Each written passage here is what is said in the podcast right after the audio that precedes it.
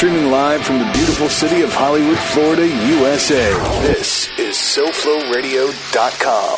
And fifteen thousand dollar dollar, but to get down fifteen, to get down fifteen and twenty, and twenty pound dollar dollar, to get down twenty pound dollar dollar, but to get down to get to get down twenty thousand dollar dollar, but to get down twenty, twenty, twenty five, and twenty five five roll to the bay, twenty five pound dollar dollar, to get down five, to get down five, to get down five, five, five, five, five, but to get down twenty five pound dollar, and twenty five thousand, and twenty five thousand dollar dollar, but to get down five, five, five, but to get down thirty, thirty, thirty, you got twenty five, thirty, and twenty five to get down thirty, what do you got? And twenty five to get down thirty, on a pay to get down thirty pound dollar two, five, and twenty two, twenty five, five, five, on a to get down twenty five to get down five, to get down five, seven, and twenty five, five, get twenty two, twenty five, and twenty two to get down five, five, five, three, four, five, and twenty-five thousand dollar up and down and all around, and twenty-four to get down five, to get down five, to get down five, on a pay to get down twenty-four to get down five, five, ding, ding, ding, I did to get down twenty-five, seven, and twenty-seven to get down seven, seven, seven, and twenty-seven pound dollar on a pay to get down to get down, to get down, to get down, what do you want to pay to get down seven, seven, seven, and twenty-five, twenty-seven, and twenty-six and twenty-seven, twenty-six and twenty-seven dollar on a pay to get down to get it ten, to get it to get down seven, to get down seven, to get down seven, seven, and twenty-six, twenty-seven, 27. Anybody else all through? All done. Last call. 27 pound daughter. Hey, 27 to get out, 7 to get out, 7 to get out. 27 pound daughter to 27. I hope. So $26,000.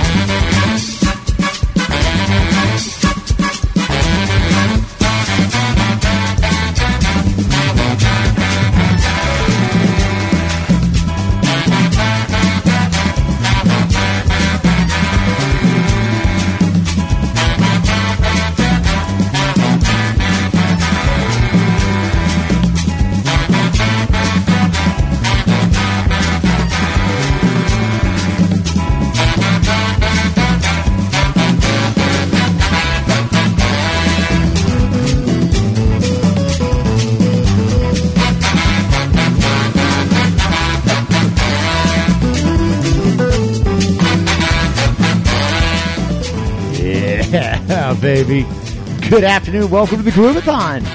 I am Tony C. And as always, I'm joined live in the studio by the master of production and engineering who makes sure that our groove remains satiny smooth and a man who continues defending the front line to ensure the groove will always have a homeland. El Generalissimo. I kick out my Spanish right here.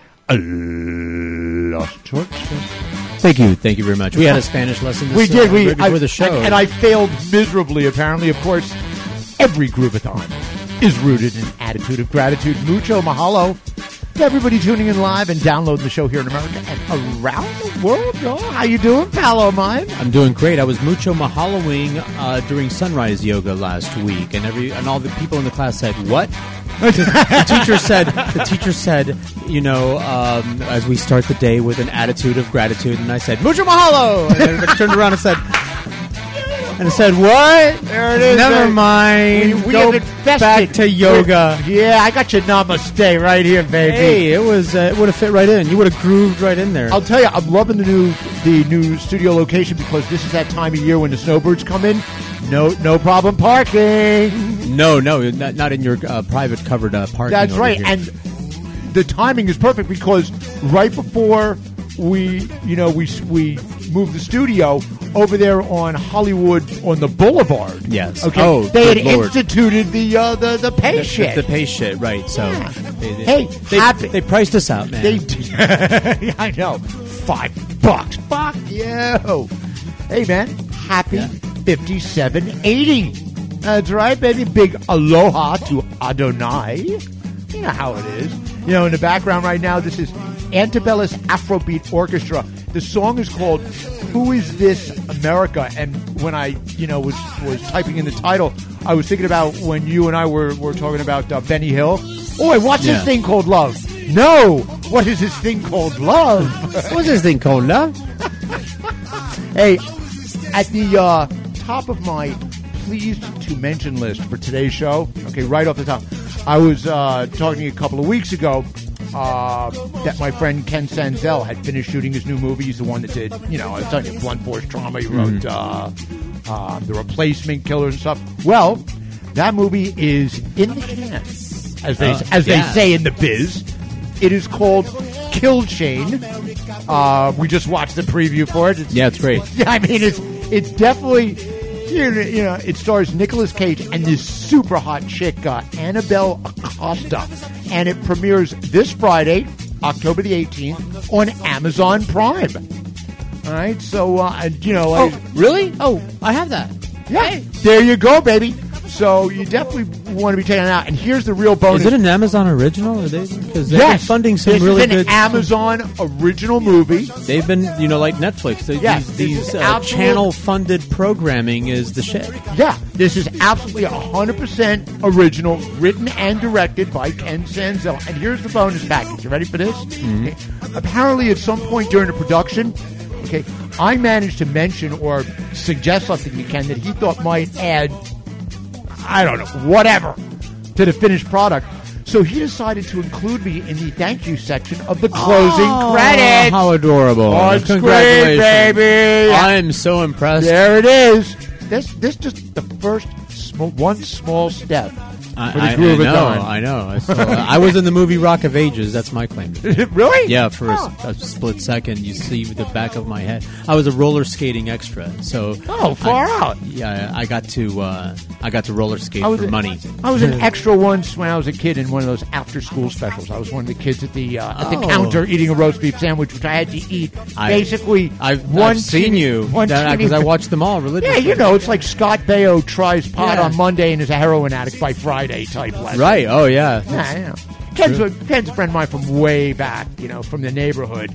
Um, so, you know, he used to be a cop. He's worked on lots of things. He did all the uh, technical stuff. He was like a technical advisor for numbers, and he's written a lot of, of cool stuff. But this one looks really, really cool. And, you know, Amazon, in their infinite wisdom, I guess, I'm not sure how they promote this. Um, but it's let's let's just say, okay, it needs to be.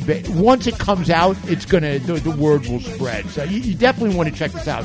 It's Kill Chain premieres on Amazon Prime this Friday, October the 18th. So there you All go. right. You know, uh, where's our uh, Bill Maher tab? Do we have our Bill Maher tab around here? Because we Oh yeah. There's a. I had to start a new notebook. yeah, did you? Okay, Yeah. okay. Because on this past show, his uh, closing uh, new rule thing was called Scamerica, and um, you know it's nice to know that he's a fan. He's still in the closet because almost exactly a year ago, I wrote this. I wrote a piece called "Just in Case," and in it I said. Nefarious intent has always found a way to carefully cultivate and exploit dependence, essentially turning America into a New Jack nation.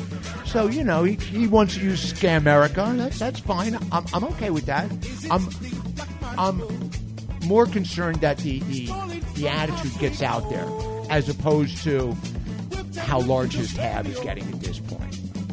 Well, he could give you like like your friend. He could name you in the credits in the acknowledgments.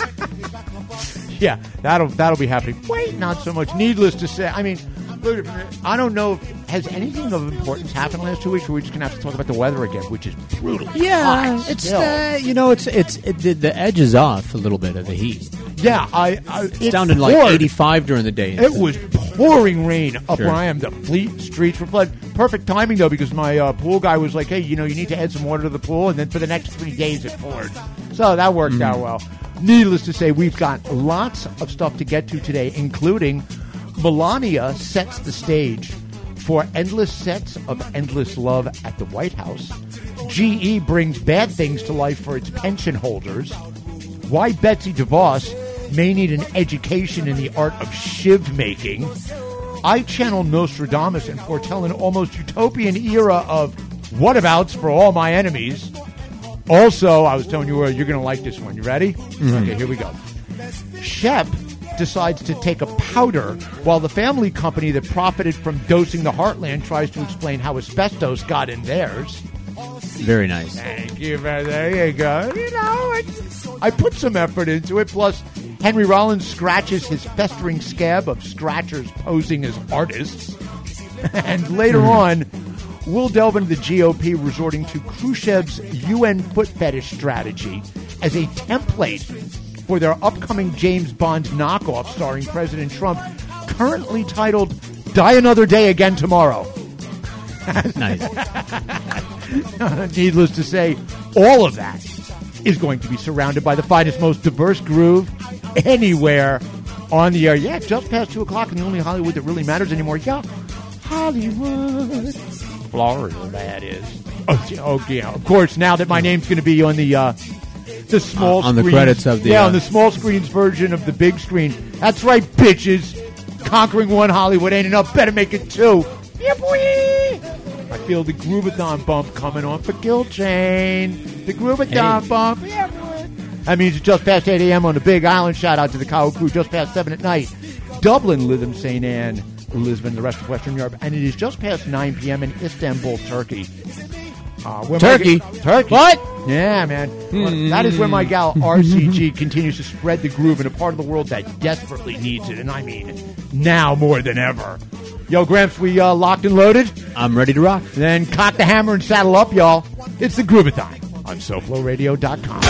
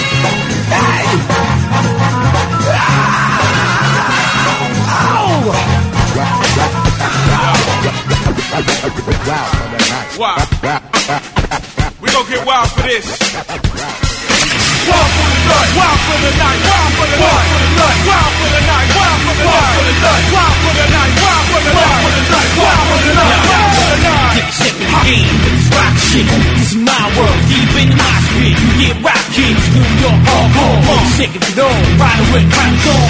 Is on the car with the lights off. Pop the shots and into the cats. Me and Red Beats ready. Look out now. This is my time to shine, time to get yours. This is my time to get mine. That's how it is. Listen, this is three years. It's the worst. Step in the couch, kids. Yo, a man born, DMS, LOB, fucking times three. Yo, we making this for real. But flip roll, so wild. Wild for the night, wild for the night, wild for the night, wild for the night, wild for the night, wild for the night, wild for the night, wild for the night, wild for the night. Yo, we gonna give y'all 10 seconds to get in the middle of the dance floor.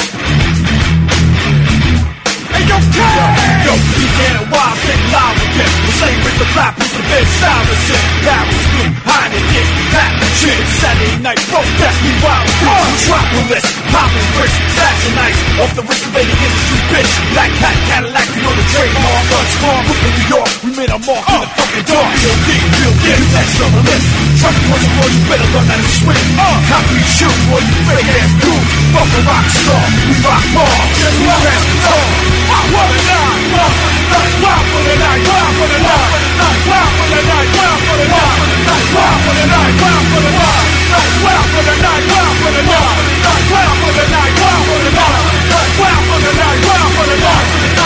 the night, they drop the bomb and I can't rest. No success, we getting money progress. Someone in for free, mistake, mistake. That's how I get my idea to create. Hey, we live on the fake. We keep on moving, it's been proven. We make them jams like Rick Rubin. We stay on until we don't throw it. oh, uh, you too slow. No, you can't keep the ill flow. Keep this very low. Keep slow like an SMO. After people build, that's my robo. I wanna know why. It's the real outlaw. Blow a block with the sound. Go, give me the phone remote. Oh, he just came home from war. What? What? Wow, wow, wow.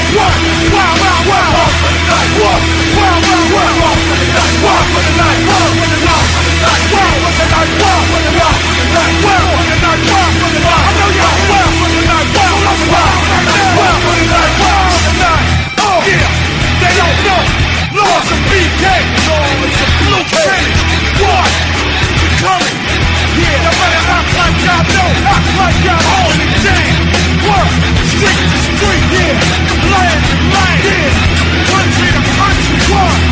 I don't know which came first shitty rave music or the drugs. Okay? Like, did these guys make, come up, you know, get their Macintosh computers out and hire DJ Fuckhead? And get a drummer to come in and go, "Doo, doo, doo, doo." okay, thank you, you can leave. They, they sampled it.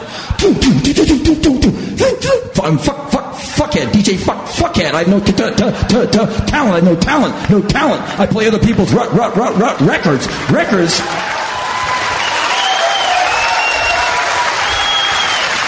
My friends, there is nothing like going to a Euro music festival and hanging out with these like super self-important guys who carry suitcases of records. And what are you? I'm a musician, man. I'm a DJ. You're a fucking thief of music. You're a record player player.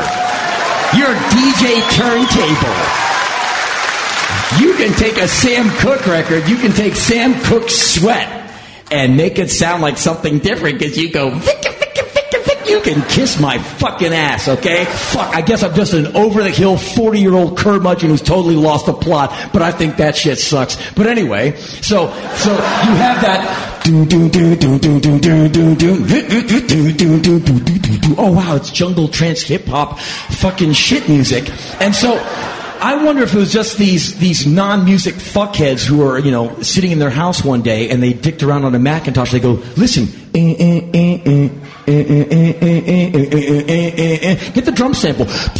Here, put that on a white label 12 inch. Send it to the clubs. Wow, man, you're brilliant. We'll put you on the cover of NME. You're fucking genius, man. You're fucking genius. Okay, so I wonder what came first, the shitty music or the drugs? So you make music that shitty and everyone sits around and goes, God, this sucks! No, no, take these drugs.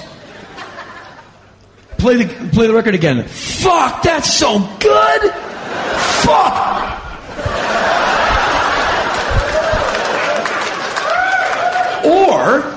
Were there just a bunch of people sitting in a warehouse with a bunch of ketamine and ecstasy, and they took a bunch of it, and someone said, "Here, now make some music." Yeah, man, right. Uh, uh, uh, do the uh, look at thing. Yeah, fuck, fuck, fuck, fuck, fuckhead. Fuck, fuck, fuck, fuckhead. Right. And so I have always wondered what came first, the the shitty music or the shitty drugs. But it's all come together in a really beautiful way. And so I would seek to basically censor some of these people so we could get back to some other shit and maybe get some real jazz and some real R&B and some real soul and some real rock and roll and all the other groovy stuff too, but just less of the dairy freeze. Here's your CD. Here's your CD. Because if you listen to like modern rock radio, you'll hear like six songs, one after the other, and they all sound like about the first half of a really boring, mediocre CD. When you find out it's six different bands, that's what's really bad. Because Pro Tools and vocal pitching has made all these bands sound the same, and they all seem to utilize the same singer who does that, yeah, hell yeah, yeah. And you can never tell what they say in the verse. It's like, oh my nana, so messy, yeah, yeah. Like, what the fuck? Is that the Creed bitch or the Days of the New Guy? It's just like, yeah, yeah, yeah, yeah. And these guys step down on a power chord. It's like, pring. What the fuck happened, you guys? Where's the balls? I mean, are, are these people born with that testosterone? I mean, I just remember when I was 18, I wanted to fuck on the floor and break shit. When I was 25, I wanted to fuck on the floor and break shit. When I was 35, I wanted to fuck on the floor and break shit. Now I'm 40, I want to fuck on the floor and break shit. I mean, what the fuck?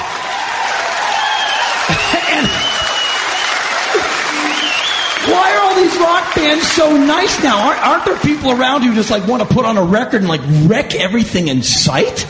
Fuck! Wait.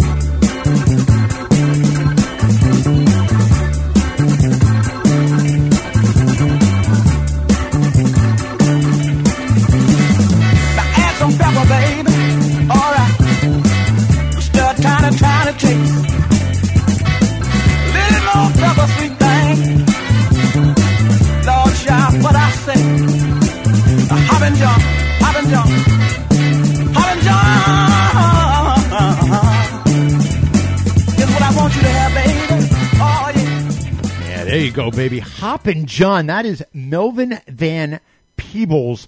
That actually is uh, that particular song was actually a mix. Um, it's from a collection called Black's Exploitation. It's all the uh, soundtrack stuff from all the uh, black exploitation movies, the seventies and stuff. So that part of the song is Melvin Van Peebles, Hoppin' John, but it starts off with a band called Master Plan Inc. and uh, their song "Bright Lights, Big City." It's an instrumental remix. So they mix those two things together, and I just I was like, you know what? They sound good together. It's two good things that sound good together. Excellent. So you know, it was the Reese's Pieces or whatever. For that, Can is the name of the band. The song is called Vitamin C. The album is called Ege Bamyasi uh, from 1972. These these cats are from Turkey. And I was telling you, I was like, I can't believe nobody has gotten around all these digging through the crates guys. Yeah. Nobody's gotten around to taking that and sampling and going, ficka, ficka, ficka. Any minute now. yeah, any minute Now that was uh, you had heard of this. I I hadn't, but that was uh, one of the uh, early examples of a kraut rock, which you know I I really didn't pay much attention to before that. Talk about a song that has stood the test of time. Mystery Train. This is, I believe, the third different version I played. I played the Brian Setzer version. I played a version by uh, Vince Gill and Albert Lee. I I don't. That one's by UFO uh, from uh, No Place to Run. Came out in 1980, uh, which is uh, and that's the album that they did right after Schenker. Michael Schenker left the band. Uh, who was the guitar player? there? Uh, Paul Chapman was the guitar. Produced by George Martin. Very Beatlesque, right? I don't know. I, I literally have no idea how many versions of Mystery Train that I've got. I wrote, I've got the Junior Parker, which is the original one. Okay, I've got both Elvis versions, uh, Presley and Costello. Uh, obviously, the Vince Gill, Albert Lee, and James Burton uh, version. That's a live one. I got one by Chet Atkins and Stanley Jordan, which is not as good as I would have expected it to be. The killer version, Robert Gordon and Link Wray. I've got that one. That is great. I've got an Allman Brothers version of it, and I have got, at last count, five different Brian Setzer versions of it. Because Very he, nice. you know, there's like the album version. I've got that studio version from a Canadian TV show that I played way back when, which I think is brilliant. And then he's got a series of live albums with the Stray Cats and other various bands, and he does that song, you know, pretty much all the time for good reason because it stood the test of time, baby. Before that, Henry Rollins on rave and modern rock, modern What- rock music. Now, the line in that obviously is "You're nothing but a record player player." Yeah, but here's great. the thing, okay? When he said this, okay, I want you to tell me what popped right into your head. He said, "You know, what's just a bunch of guys there? They're playing the music." And you go, "Wow, this music sucks." Okay, now take this, take these drugs. Wow, this music is awesome. What's the first band you thought of? I don't know. Crystal Method. No, No. The Grateful Dead. Oh, oh, of course, of Come course, it's so on. obvious. Yeah, Oh, but you that's- know what? No, But- no, but no, here- you're done. Here's why I didn't think of that because I, I could never take enough drugs to like the Grateful Dead, uh, and, and and I tried. I- listen, as, if, as did we both. if if if uh, if if big handfuls of acid doesn't make me like the Grateful Dead, That's- I'm pretty sure that it was designed for that. That's what I said to Yeah, somebody else. Like, no. you know what? I, I remember seeing two different Grateful Dead shows, okay, on the same never ending tour. They were in the same year, but entirely different sets. They did not play one song. I saw them at University of Vermont, and then like six, eight months later, I saw them up in Syracuse, right? And so this is back in 82, 83, somewhere in there. And um, they didn't play a single song in Syracuse that they had played uh, in the field house at UVM when they played there, which is where, where I was going to school. And I, I said, you know, the thing is, is that I wouldn't have known that both shows felt and sounded exactly the same to me, much like Trump's rallies. Okay, and hmm. you know, there's there was no difference because I was on acid both times. It's a difference, you know? Right. There was no no difference. there But was no- He he. Uh, I was doing the the the thing about that. You're the singers like that. Yeah. From day day one, upon hearing Pearl Jam for the first time, I was running around going. That's "Roar, ear." That's exactly what I thought. Yeah. That's exactly whose voice. And, here's And, the then all and I like and, and so many other clones. Like, stop cloning that band. It's they're Yeah. horrible. That's the thing. Pearl Jam kind of got cloned, and they Right, they and pussied out. started on it. going, He's right. They pussied out because Pearl Jam hit that fucking power chord. They actually they they kind of wimped out down the line like Aerosmith did, but originally they slammed the power chord. They didn't go bring. They went meow. You know, Yeah, I, I yeah. like that. I almost played it. I actually have a Pearl Jam song Um, lined up. I, I like Pearl Jam except for all their songs.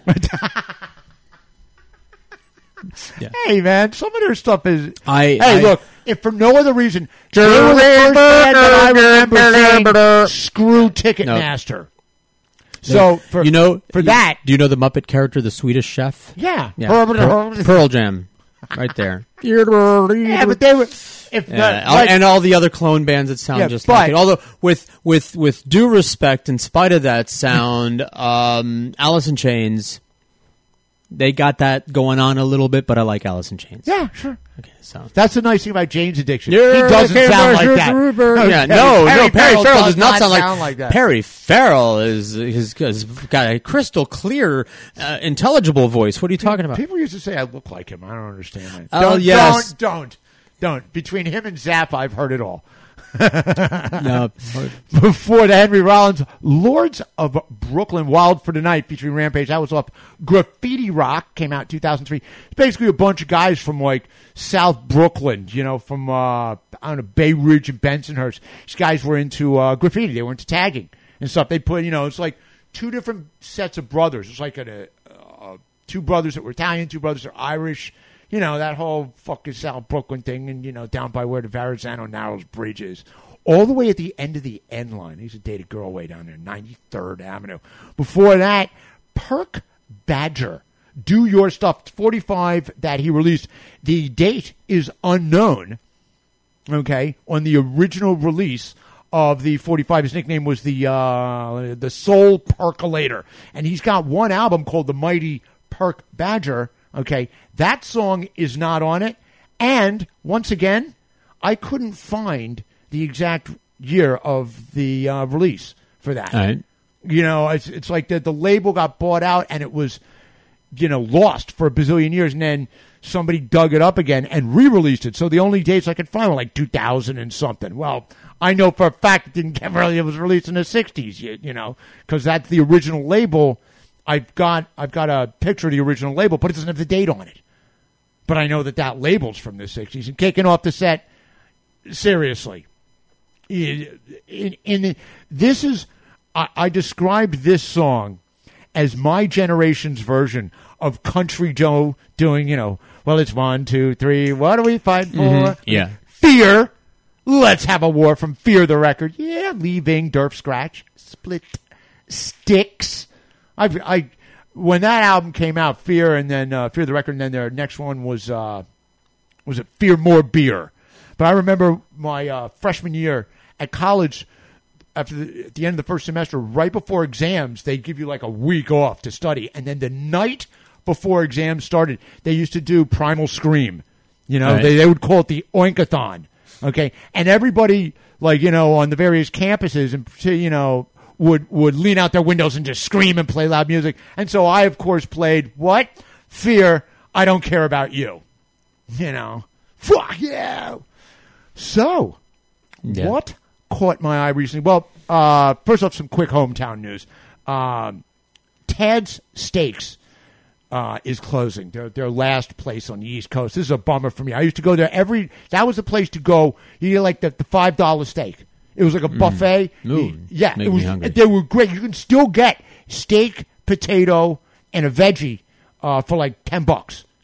I think they're closing at the end of this year. Tad Steaks. They were all over New York. That was where we used to go before Ranger games. There was one right on Eighth Avenue, a couple blocks down from the Garden, uh, or on Se- no, it was on Seventh Avenue, a couple blocks down from the Garden. Yeah, it was on the front side, Penn Station. Also, I just heard that uh, a place from where I grew up, Barney Greengrass, which is known as the Sturgeon King. This place has been around for like hundred years.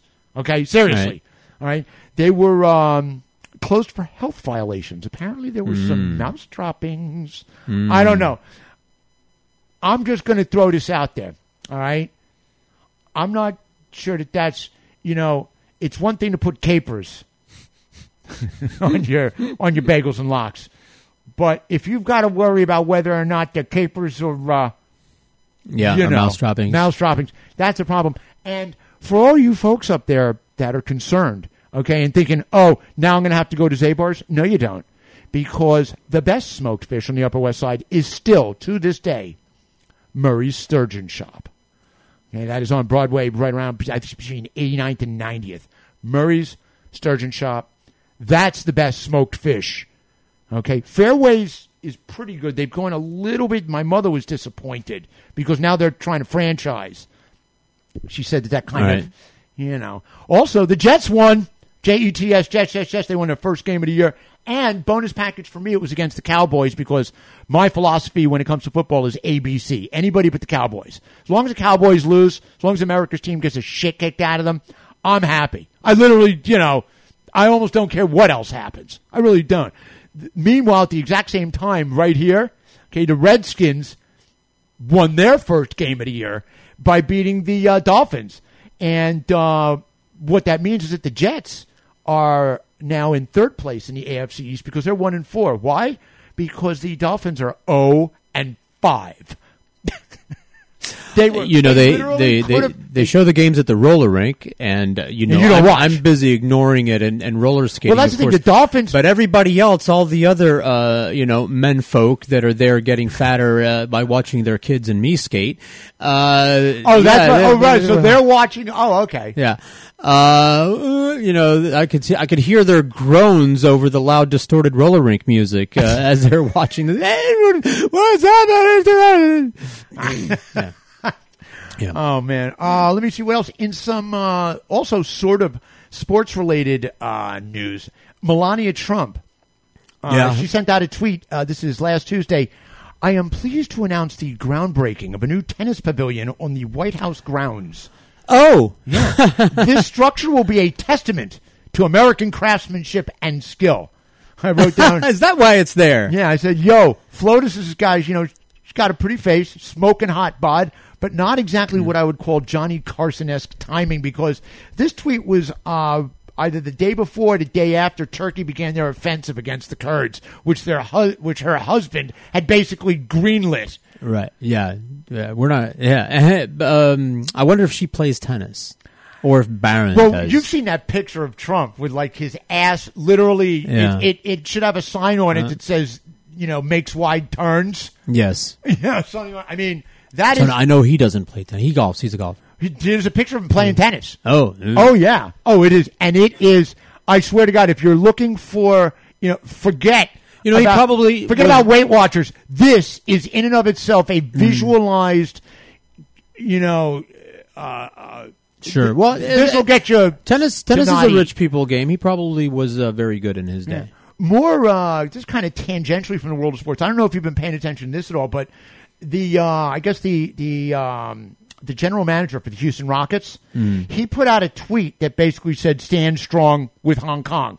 Problem is, Right, is that he yeah. did this while his team was playing a preseason game mm-hmm. in China, mm-hmm. and China is a massive, massive market for the NBA. It is I- I- I huge. So he he basically had to take it down. Now the thing is, the NBA then came out and said, you know, we support his right to be able to do this. But of course, the problem they had was that he did it while they were in China, and so I all and and this was the perfect obsession for Fox News while everything else was going on. Yeah. like Tucker Carlson. This was the this was his opening thing for like you know all of last week. You know, oh the liberals look at their hypocrisy. They're not standing up for Yeah. America. And I'll, I'm going to tell you something. Sick, It's against my religion to be trolled by them anymore. yeah, well, 60 Minutes did a thing on a protest last night. And um, one of the things they were saying was that uh, Apple had removed an app um, that they had uh, that they had made and put on made available, and they had to take it down because it was an app that made it easier for protesters to. And I, I this is what I said: freely associate, free association. Right. Yeah. And also Google had to remove, I guess, a game that they had, you know, come up with that had something to do with the Hong Kong protests. Right. But the line that struck me um, most of all was the, the closing line in this particular segment where this guy who's like one of these literally rags to riches bazillionaires. He was from China. he snuck into Hong Kong when he was a kid, and now he's got like this chain of stores. And he also publishes a newspaper that is, you know, he's in Hong Kong that is critical of mm-hmm. the the Chinese. And he said, in the last thirty years, we haven't done anything. The older generation to secure our freedoms, our way of life for our kids. And that's why now they have to stand up and fight for themselves. And what this reminded me of was that thing that I asked you to read that I had written, uh, Why We Can't Have Nice Things, because it reminded me of, of the Parkland kids, how they felt after the whole shooting. And I, when I had written, Let's hope that the Parkland generation commits itself to transforming their anguish into action long enough for them to get to a voting booth in the hope that they won't someday find themselves condemned to their forefathers' shame of having to rely on their children to accomplish what they themselves could have and should have accomplished a generation ago. Yeah, good luck with that. Hey, you know what? Well, because I got I got my own thing going on with noblesse oblige, and and I understand that it's a, it's a, it's an ideal and possibly a losing battle. Nevertheless, my conscience compels me to uh, to raise a voice oh yeah, in, in the name of it, and and remind the um, the alphas because they're not noble. You see, that term is earned. Oh, yes. nobility, nobility. right. It's not. It's not an Right. honorific. Doesn't just mean the richest guy. Yes. All right. You're not a noble unless you act nobly. And I want to remind people of noblesse oblige and what the Bible says uh, regarding that and everything. But it's, yeah, it's an ideal. So, Mm-hmm. you know, good luck with the gun control and good luck with noblesse oblige, buddy. Well, I'm I'm actually going to um, you know do a little recon on this uh, Hong Kong situation. I'll tell you why because. Hong it- Kong recon. Hong Kong recon because I'll tell you Okay. here's the thing. It occurs to me that next year China could put uh, President Trump, assuming he still holds the office, but they could. Uh, I know. There's a Hey, I'm the gonna tell you bile came up in my But here's the thing: it, it- China could literally put put him in a very awkward situation um, where he is forced um, to choose between standing up for American values regarding freedom and the rule of law and right of free association. Okay, you have to choose between that or kowtowing to the stock market. All right. If if I mean if I were President Xi, okay, and you got you're 30 years removed from Tiananmen Square. You're currently the overlord of the world's manufacturing sector at this point. Okay. What I'd be doing is checking my calendar to uh, see where the the Venn the Venn diagram between the uh, soybean harvest in Brazil and the uh, political party conventions next summer overlap. I'm going to be scoping out that perfect moment to clamp down hard in Hong Kong. Okay, and then threaten President Trump with curtailing all soybean purchases from America if he intervenes in any way. why are you giving him ideas, man? You know, he's just, You know, he's- he's going to run with this. Give it a give it a rest. It's getting He's already there. He's got those fucking dates Yeah. circled. This seriously, and the thing about this Hong Kong thing, because I was wondering why China had kind of let it go on for as long as it has, and now, and it occurs to me that the timing of the mm-hmm. election, putting Trump in that thing where he has to choose between what all of these people talk about as American ideals, okay, versus okay, and you know, versus screwing over the American farmer that he already screwed over before, you know, giving them their their fucking uh, their Well, their why- subsidies or whatever. I don't know. In corporate news, Kroger's and Walgreens jumping on the bandwagon. They're uh, they're not going to sell e-cigarettes anymore. So you know they're there. You go. Right. Hey, right. I'm I'm fine with You that. know what? I bet you they still know where to get them. it's just like when Walmart stopped selling ammo. Like, oh, geez, I got to drive another mile. You know, You know, I, I, I know you. You know, whatever. hey, I think I think it's it's yeah. Is it? I mean, because here's the thing. It's just like with, with regular cigarettes, and there is there is another avenue with regards to guns, drugs, abortion, whatever it is that you don't like. There's another avenue besides trying to legislate it, and that is uh, compelling people to stop doing it Yes. uh, themselves by by educating them, by, by- making it well, socially smoking unacceptable. in New York, they just taxed it out the yin yang. Yeah, but also you can make it socially unacceptable. Like uh, go somewhere else uh, downwind of us, buddy. You smell. Uh, you, you hey, look, I you know Right. obviously you know same same, thing with- thing with same the thing with ammo and all that right. other thing. Yeah, is it is it going to make a dent in in the thing? Probably not. However, I think that that when these large, ubiquitous stores, and I'll tell you something. This is hmm. one of those things that Hannity talks about. You know, us smelly Walmart farmers who cling to our guns Yes. and our religion. You know, he's like, I like Walmart. You know, he keeps talking about that. Well, these are the places that are now starting to come around to public pressure on things that that they do that they are a party to that really society frowns upon. Okay, mm-hmm. killing people, whether it's with a bullet or a vape unit. You know, I'm gonna s- by the way, the response to uh, to Hannity saying that is, uh, yes, you are smelly. Okay, I don't care if you have guns. Second of all, and and you don't have religion. You oh, have he's a- got religion. no, no. He just doesn't have. He you doesn't have religion. He doesn't have. he has a pretense. He has a yeah, pretense. of religion. my religion my religion prevents me from from playing along with his charade with his lie he obviously doesn't believe what he says he believes and it's obvious it's very clear Either that, so or, i'm not playing along that i'm not psychotic. I, I don't let them evangel no you're not no you're not Chris, no, you're not. No, you're not. You're the opposite, and I'm not playing along anymore. I'm not going to let you troll me by having to uh, point out the obvious. Like if you don't see the obvious, that you're the opposite of each other. These Republicans, and uh, you know this is all the obvious of each other. But I'll talk about the the sin of Sodom now or later. You go ahead, hit me. Well, uh, You- you go- go ahead and do your- do your thing. Well, we've though. got you know what, uh, Joe. Some more corporate news. Uh, I thought this was interesting. GE freezes froze their pensions. Um, what they did is they froze the pensions of like I guess thirty thousand. Uh, I wrote it down here thirty thousand current employees. Uh, for twenty thousand current employees, and they offered a buyout for one hundred thousand of the retirees who are getting their uh, pensions. Now, what's interesting here is that um, when they did this, GE was $105 billion in debt. In debt. Now, I wrote down they bring good chapter eights to life. um, but the math on this was pretty interesting because after they, they did all this, okay, they, they froze 20,000 uh, pension payments to current employees and offered buyouts and did buyouts for 100,000 retirees. Their, it lowered their pension liability by 5 billion, but only lowered their debt by 4 billion. So, well done. Now you're only 101 billion dollars in debt. And you screwed over 120,000 of your employees and ex-employees. I I just like to say, well done General Electric. Well done. Way to bring way to bring good things to life.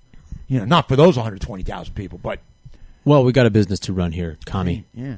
Then, of course, there's my uh, favorite, well-deserved whipping boy of late, T. Uh, Johnson and Johnson. Uh, I, I am. I didn't realize how screwed these people are, and which is what I thought at first. And then I started looking at the numbers. Here's the thing, okay?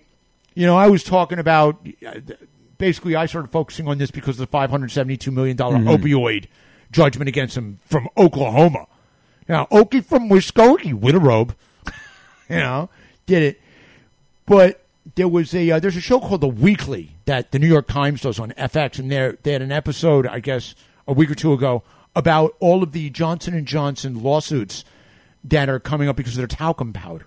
Their talcum powder, and I had I had heard wind of this a little bit, but I hadn't really paid attention. So when I what I thought was interesting was when I googled it, the first four entries on the page were all for law firms involved in class action suits against Johnson and Johnson. I can sue for the talcum powder. Yeah. Okay. There's fifteen thousand lawsuits against them right now. Asbestos? Did we breathe a lot of asbestos? That's ba- okay. And here's the thing: I was looking at the timeline back. Oh my God! July. what did I, tw- what did I breathe?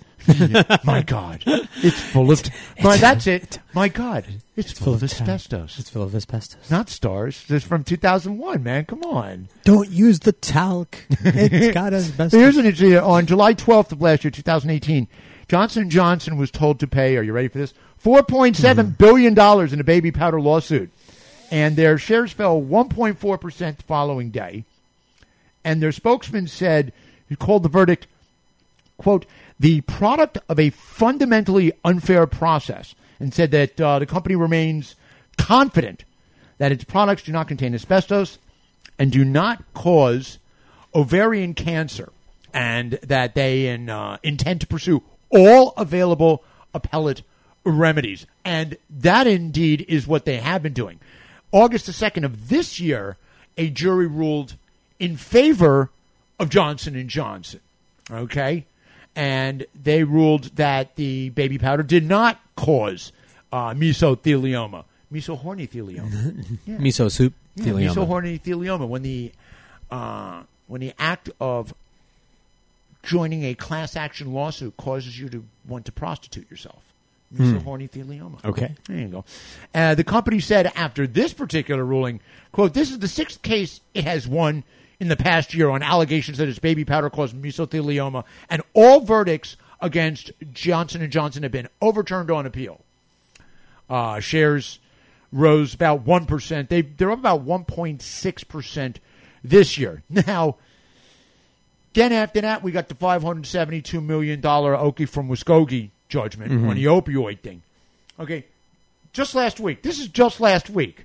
On October the 8th, Johnson & Johnson was hit with a, are you ready for this shit? You're going to love this. An $8 billion Eight billion dollar verdict uh, in a suit for their drug. It's called Risperdal.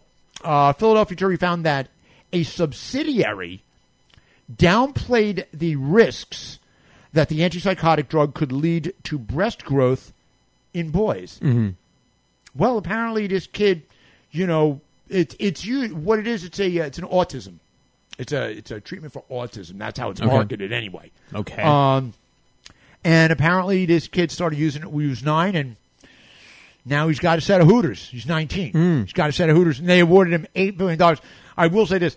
Bill Maher had the best line last night. He goes, I'll bet you, you know, when he, I'll bet you when, when the, the guy that brought the lawsuit heard that, I'll bet you his nipples got hard. oh, Yeah, come oh, on. I'm sure glad I missed that show. The company said after this particular verdict, they said the jury did not hear evidence as to how the label for Risperdal clearly and appropriately outlined the risks associated with the medicine or the benefits Risperdal provides to patients with serious mental illness. They, they, uh, I didn't realize you you print that kind of thing on your label, but uh, moving on. Furthermore, the plaintiff's attorneys failed to present any evidence that the plaintiff was actually harmed by the alleged conduct. Like there are, you know, alleged conduct. You know, did he really take the medication? Right. Yeah. So that was on the eighth. So that's last Tuesday. Same date at Melania. You know, Announced Let that us- nice let us new in on tennis the, uh, brand you new know, tennis the, facility. The, the Melania racket Trump club. The- inaugural. yes, it's the. White House Racket Club. Okay, so two days later, uh, Johnson and John, the tenth, which was Thursday, Johnson Johnson lost a thirty-seven point two million dollar verdict in a talcum powder case. Now, Johnson and Johnson brought in uh, approximately eighty-two billion dollars in revenue for fiscal 2018, and it's for prescription drugs, medical devices, contact lenses, popular consumer brand, Tylenol, Motrin, Band-Aids. Um, and I like this line. It says, it has cultivated an image as the trusted brand of doctors, nurses, and parents. Now, I was talking about this, about how th- this is what they do. They're cultivating their image. Okay, when you see these ads, you know, the Pharmaceutical Researchers Association, you know, they're not mm-hmm. selling anything. They're selling their image. Mm-hmm. We have an image. What'd you say? We sell cures. We sell cures. Mm-hmm. Yeah, but that's it. Johnson and Johnson said, "Are like from the moment you're born throughout your entire life, mm-hmm. Johnson and Johnson is there to take care of you." To the tune of billions of dollars in losses. Yeah, well, we've used a lot of their products. Well, here's the thing. I I, I, might decided to do a little homework because I do the homework, so you don't have to. And I took a look at some of their uh, numbers. Um, their annual net income for 2018 was 15.29 billion. That was their income, which was a you're gonna love this a 1,076.69 percent increase from 2017, where their income was a measly 1.3 billion. Okay, They deserve it. Those Now- Q-tips, other people's Q-tips are all Yeah, but s- The, the little. lawsuits have been going on for a while, and here's the other thing: their year to year, which is a it's a statistic that is used by it, it doesn't matter, but their year, the fiscal year for most companies ends June 30th. Mm-hmm. Okay, fiscal year goes July 1st to June 30th for Wall Street for stock, mostly for for companies that are public companies that have common stock is the way it's worked out. Their year to year um, from starting July 1st, 2018 through this past June 30th, $16.33 billion. In other words, okay, at, when the lawsuits first started coming out, the revenue went down. But since all of these verdicts, okay, their their income, net income, has increased, and their stock price has actually gone up. I'm not sure what that says, okay, mm-hmm. about what people think about this. Uh, obviously, people think that this is one of those things. It's it's the classic. They're using the uh, the Dupont uh, strategy for asbestos cases. Basically, drag it out in court long enough for the plaintiff to die. Mm-hmm. No, that's what. And and one of the people in this story did die, but it's being carried on because what they did is they they put it into a class action, which means it can continue, um, irrespective of one particular member of the class action passing away as a result. It's got a life of its own. It does. It's alive. it does, despite The living lawsuit. Yeah. The eternal lawsuit.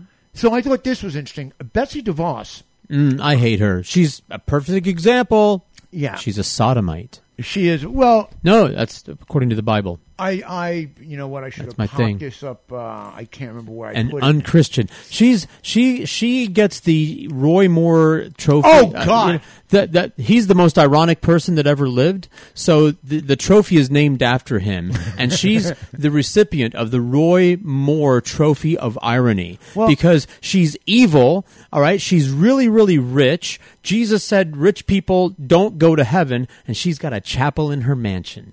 That's the ironic thing. A chapel Does in your really? man- yes, a chapel. You're shitting I'm not shitting you. A chapel in your mansion is like uh, I, I don't even. That's that's irony. Roy Moore still still wins though with the uh, with the Ten Commandments. Yeah, well, but he's- I'll he's a- I'll explain that. Well, um, here's the uh, the story. It says um, Education Secretary Betsy DeVos has been threatened. Okay, with the possibility Yeah, of jail after a judge deemed she was violating a court order. That's right. For continuing to collect student debts on a now defunct school. The ruling was Mm-hmm. handed down in June of 2018. Was made by U.S. Magistrate Judge Sallie Kim and prevented DeVos and her Department of Education from going after former students at the bankrupt Corinthian Colleges Mm-hmm. Inc. Yeah, Here's a great line, though. However, Kim, the judge, said she was, quote, astounded to discover that DeVos was violating the court order at a hearing in San Francisco on Monday after filing after a filing by the uh, education department earlier disclosed that more than 16,000 former students at Corinthian College were quote incorrectly informed at one time or another that they had payments due on their federal student loans. At least, um, I guess. Oh, shut up. Uh, she said, at best, it is gross negligence, and at worst, it's an intentional flouting of my. of course order. it is. She's pure evil. Yeah. Okay. This uh, is a perfect example. Okay, of the parasitic infestation um, in the current administration of President Trump's attitude "I'm me, so fuck you" approach. That's it. Don't you know who I am? Fuck you. All right. And the thing is, because DeVos is actually rich, as you point out, she's uh, Amway. She's filthy rich, Yeah, right? she's the Amway kid. And of course, her brother, Erik Prince of Darkness. Right. Yeah, right, right. dark From the water. Blackwater, right? Yeah, Blackwater. Okay. But she's pretty much immune from any genuinely painful Mm-hmm. consequences. Okay. And if you get caught smoking, a I, the analogy was this. Tanya McDowell. Well, here's I wrote down. Uh, if you get caught smoking a joint on the street corner of Flatbush, Brooklyn, okay, you it's off to Rikers. You go right, Mm-hmm. go to Rikers. Do not pass go. Do not collect Jack Jack. But if you rip off tens of thousands Right. of Americans in direct violation of a court order, which is exactly what Donald Trump did in 1978 regarding the Department of Justice's uh, ruling on his housing infractions from 1975. Okay, he basically just completely ignored it. Basically, you know, you can do this now if you're super rich, and you can still make it to your reservation at the Cirque the same night. Doesn't even matter if you get caught. And I was looking at this and was comparing it because Felicity Huffman, okay, quote, expressed genuine remorse and took responsibility for her actions. And so what she got was, you know, basically a fortnight protective custody. Mm-hmm. Okay. Uh, what else? She got some community service, and she also got a fine that most people couldn't afford to pony up right off the bat, but that she no doubt paid like she like she was Sting the bellboy in Quadrophenia. You know, he just he's the only guy there. He just walks up, he goes and writes a check for the fine. Everybody else, all the, all the other mods have to uh, mods and rockers don't have any money on him. He, of course, and that's and then of course you get spotted later as being the bellboy and our our hero from Quadrophenia mm-hmm. wrecks his little scooter, wrecks his scooter. So, you know, you, you've got that. Whereas Tanya McDowell lied about the school district that she lived in so that her six year old daughter could go to a better school, even though she was homeless. This is a homeless mm-hmm. chick trying to get her six year old into a better school.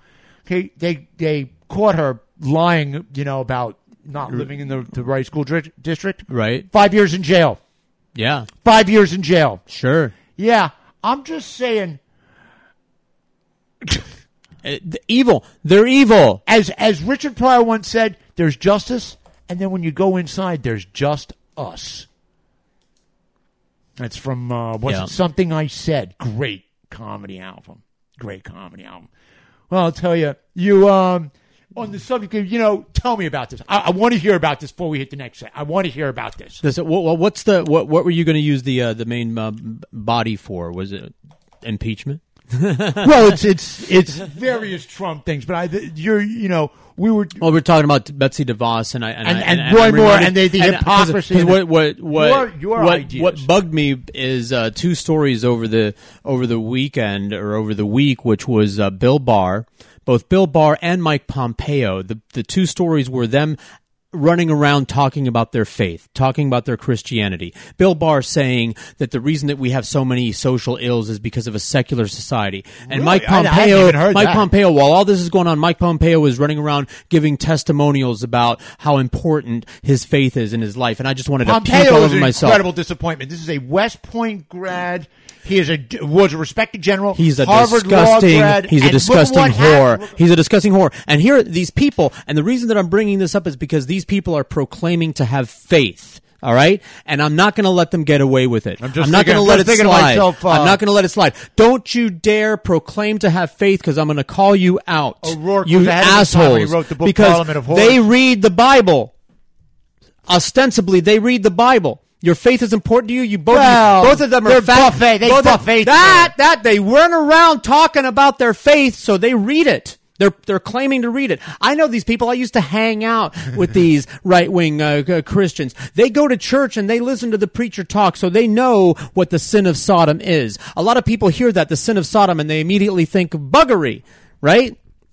But Ezekiel was the one that coined the phrase. This was the sin of Sodom. And it's in Ezekiel when he's lecturing Jerusalem as, because he got a prophecy from God and he's saying to Jerusalem, if you want context, alright? Because it's Ezekiel chapter 16. He's lecturing Jerusalem. He's saying, he's saying, God gave you all of this stuff. You were, you were, and you might have heard this, uh, you know, at, at, at temple or something. I, I, I cast, you know, you were cast out bloody upon the world, blah, blah, and I clothed you in beaver fur, uh, and, and, uh, what is it, in badger fur, and I put a crown on you, and I fed you, and I drew gold, and everything and this here. All right, and he's and and and, and I'm gonna I'm gonna look it up exactly because they love quoting King James version, y'all. All right, and it's the first one here. It's Ezekiel who said, This was the sin of Sodom. Exactly. Behold, this was the iniquity of thy sister Sodom. He's telling Jerusalem, the people of Israel, not to be like their sister Sodom. All right? Yes. And he says, This was the sin of Sodom, the iniquity of thy sister Sodom, pride, fullness of bread, an abundance of idleness was in her and her daughters, neither did she strengthen the hand of the poor and needy and they were haughty and committed abomination before me, and I took them away as I saw good. That's the sin of Sodom. If that doesn't describe these assholes right now, if that doesn't describe Trump, I don't know what does. And these fakers sit there in church and listen to the preacher man say that. And the irony is lost on them. Fuck you, Mike. Uh, well, him too, Mike Pence. Uh, Fuck 'em all. Mike Pompeo. And Bill Barr, you hypocrites. And Betsy DeVos, you hypocrites, you liars, you fakers, you sodomites.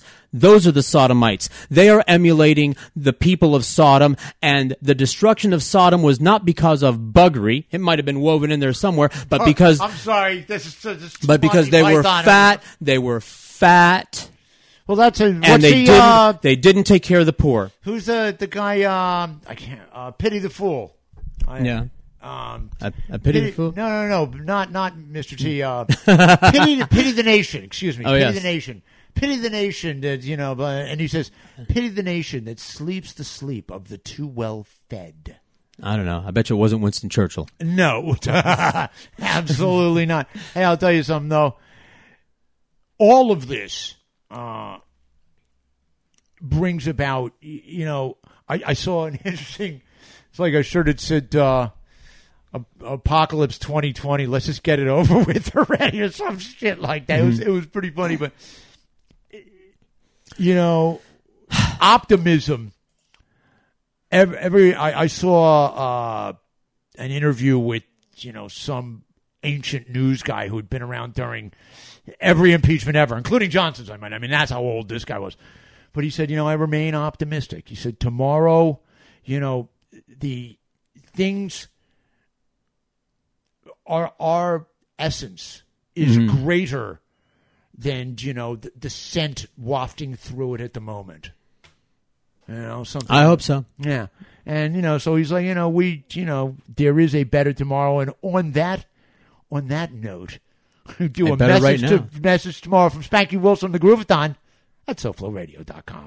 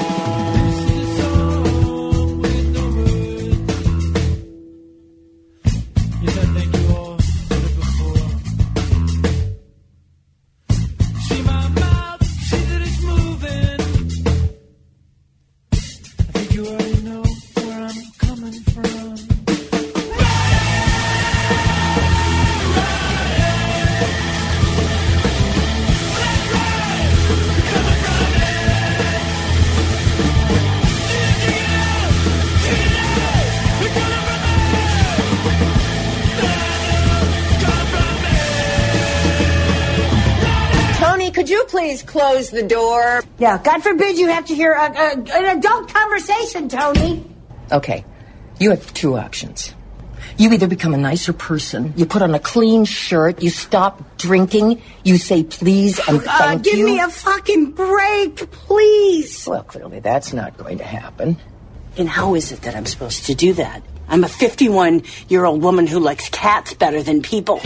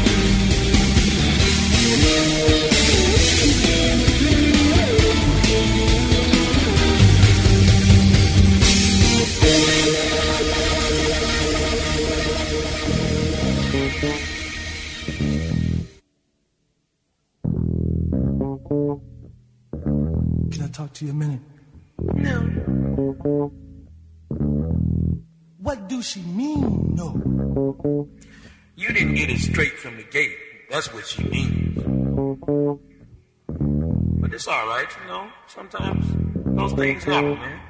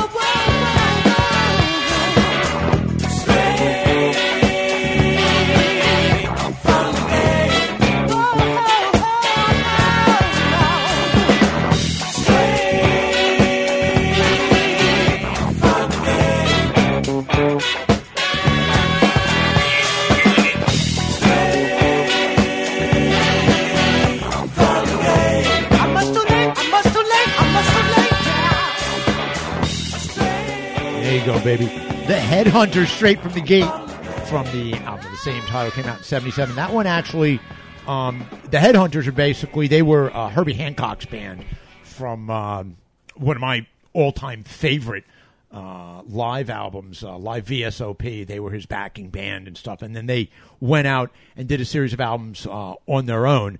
And this one actually does not have Herbie Hancock playing on it. He played on a bunch of their albums, but pretty cool stuff. Straight from the gate. Before that, yeah, Shredder.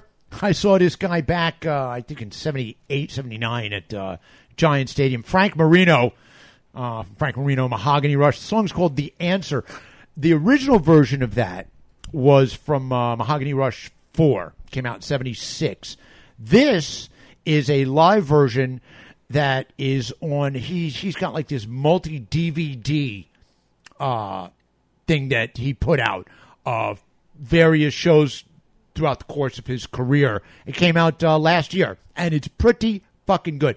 If you if you're into straight up rock guitar players, okay, Frank Marino is one of these guys. That I remember, I I came running in here just so I could hear that one riff, you know, from it. Just awesome stuff. But uh, I highly recommend that. Yeah, Mahogany Rush, the answer. Before that, a little clip. I got another one later on as well from the movie Can You Ever Forgive Me?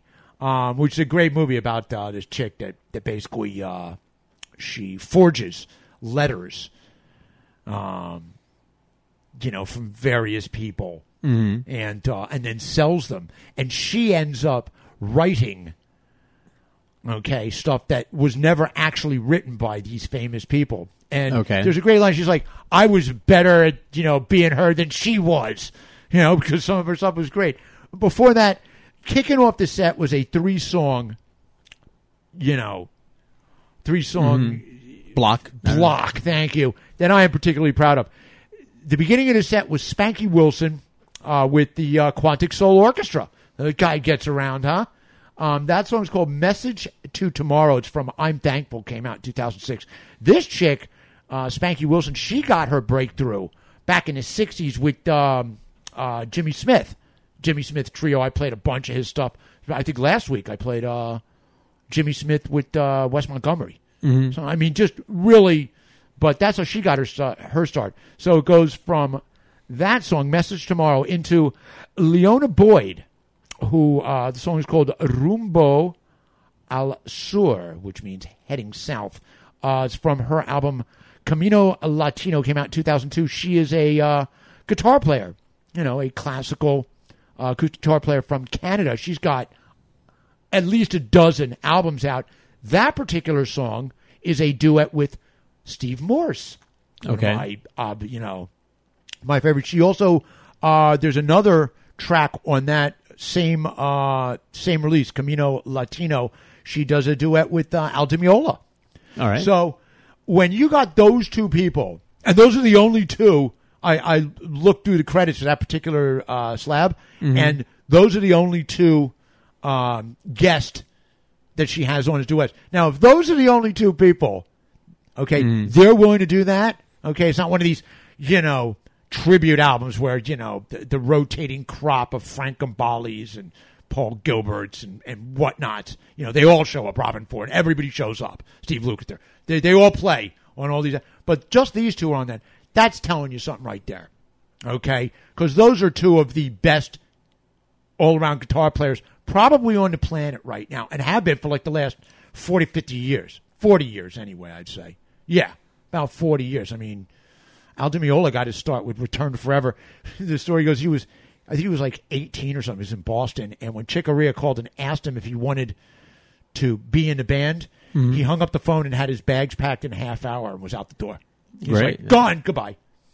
So I, you know, Liona Boyd was that, and so we go from Spanky Wilson into Liona Boyd, and then a mix.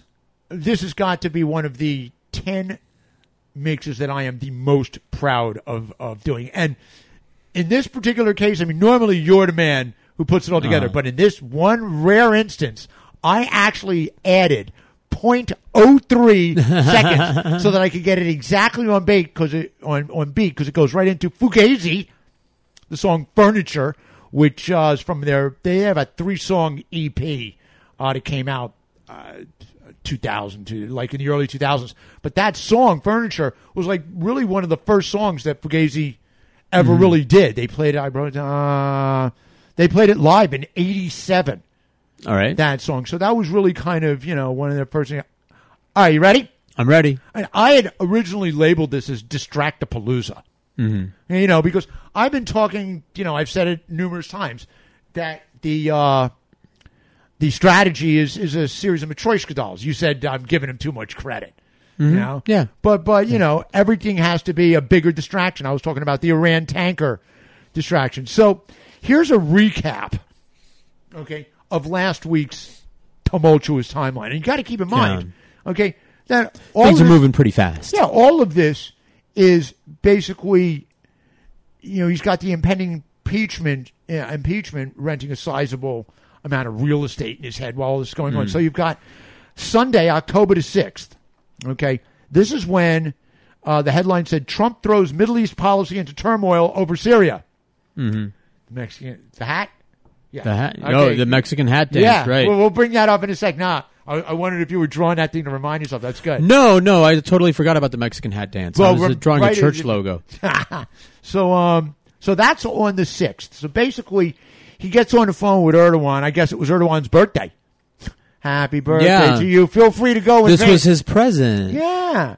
So and and the thing was is that the timing of this for me made me a, made me a tad curious because the following day, Monday, October the seventh, okay, the president was ordered to turn over his uh, eight years of tax returns by the uh, Manhattan DA, who was uh, Cy Vance Jr. Now, of course, Trump immediately appealed this to the district court, where it was upheld. So then Trump appealed it to the Second Circuit Court of Appeals. Now, on Tuesday, October the 8th, okay, which of course is the day that we broke ground on the uh, the tennis pavilion, uh, you know, Mm, at, the, at the White House.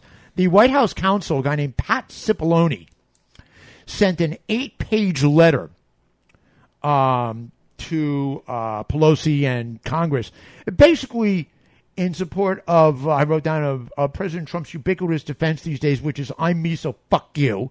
It's the "I'm me, so fuck." I, I basically said that the White House is not going to cooperate with um, the term everybody was throwing around that day, uh, kangaroo court.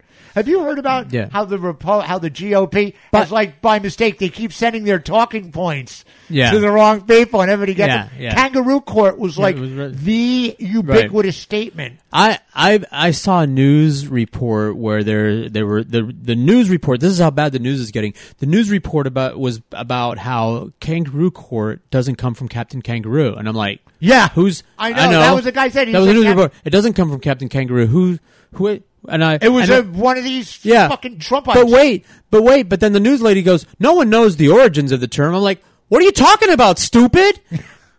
I, don't. thought everybody knows the origins of the court. It's it's it's it's it's, Australia- it's Australian, but it's a it's during it's when in- they it was a prison camp. in right? their in their Wild West. They couldn't have a judge in every town. It was similar to what we did. We even used the term the judge had to travel from town to town, and the trials were done very hastily because the judge had to be to the next town to do a whole bunch of trials. I actually had so to- the trials, the, so the so the trials themselves were were very sloppy, shall we say? Um, you know, everybody, you, you know, it, the, the the jury had to d- decide things quickly. You know, witnesses didn't have time to be properly vetted and everything, and a lot, you know. So, and Huh. but it was called a kangaroo court because the, the because the, They were the hopping court- around. The court bounced from town to town, hopped from town Ah. to town, and I'd like. Where, where the dumbing down of America has reached the highest levels. We're just look, Google it on your phone, stupid. You know, on God. you bring up the dumbing down of America. I'm gonna, I, I mark this off. God, Um, Isaac Asimov, whom I used Yeah. to know, he lived in the same building that I did when I was in high school, and uh, he was in one of the penthouses. yeah, I used to pretend to read his books. Hey, let me tell you something. In the prolific writer department, No, what I what I actually did read of his was his his real uh, science articles and books. Oh yeah, he's real- right. Because he said yeah. this. He said, he said there is a cult of the ignorance in the United States, and there, there, there has always been. The strain of anti-intellectualism has been a constant thread winding its way through our political and cultural life, nurtured by the false notion that democracy means my ignorance is just as good as your knowledge. Right. Well, thus that that is why the need of the Church of the Obvious. Yes. is because I don't know if someone is stupid or pretending to be stupid or trolling me when they deny the sun Patently rises in the east. yes. The sun rises in the east. That's just an example. That's going to be the symbol. Yeah. For the church, because it's it's like that. If it's glaringly You obvious, have a picture of the right? top of I, Mount I'm, ac- I'm acknowledging that, but I'm not required to acknowledge the thing that you say exists, and I'm not required to acknowledge your denial of the thing that obviously does. I'm not. I'm not required to humor you. I'm not required to give you any any ground, and I'm not required Stated to, with civility, not debated I'm- with rancor. Right, and I'm not required to talk to you because you're a troll. Yes. All right. There, there is no reasoning with you. You deny the obvious. There is no reasoning with you. Get, get away. I'm exercising my right of association Uh, to or not, lack thereof. to not associate with you. Well, that's what it means. I don't have to hang out with anybody that I don't want to. well, in any event, this letter that uh, Cipollone sent. Yeah, okay, that supposedly Trump composed. Okay. Well, here there were there were various reactions. Okay, ranging from Rudy- Laughter. from Rudy Giuliani, who said, from a lawyer's point of view, the letter is close to brilliant. Okay, that's on one end of the spectrum. The other end of the spectrum was uh, George Conway, Yeah, who I is a it. constitutional legal Yeah. expert. It's garbage. Okay, also happens to be the husband of uh, Kellyanne Conway. Yeah, and he tweeted, "I cannot fathom." How any self-respecting member of the bar could affix his name to this letter? It's pure hackery, and it disgraces the profession.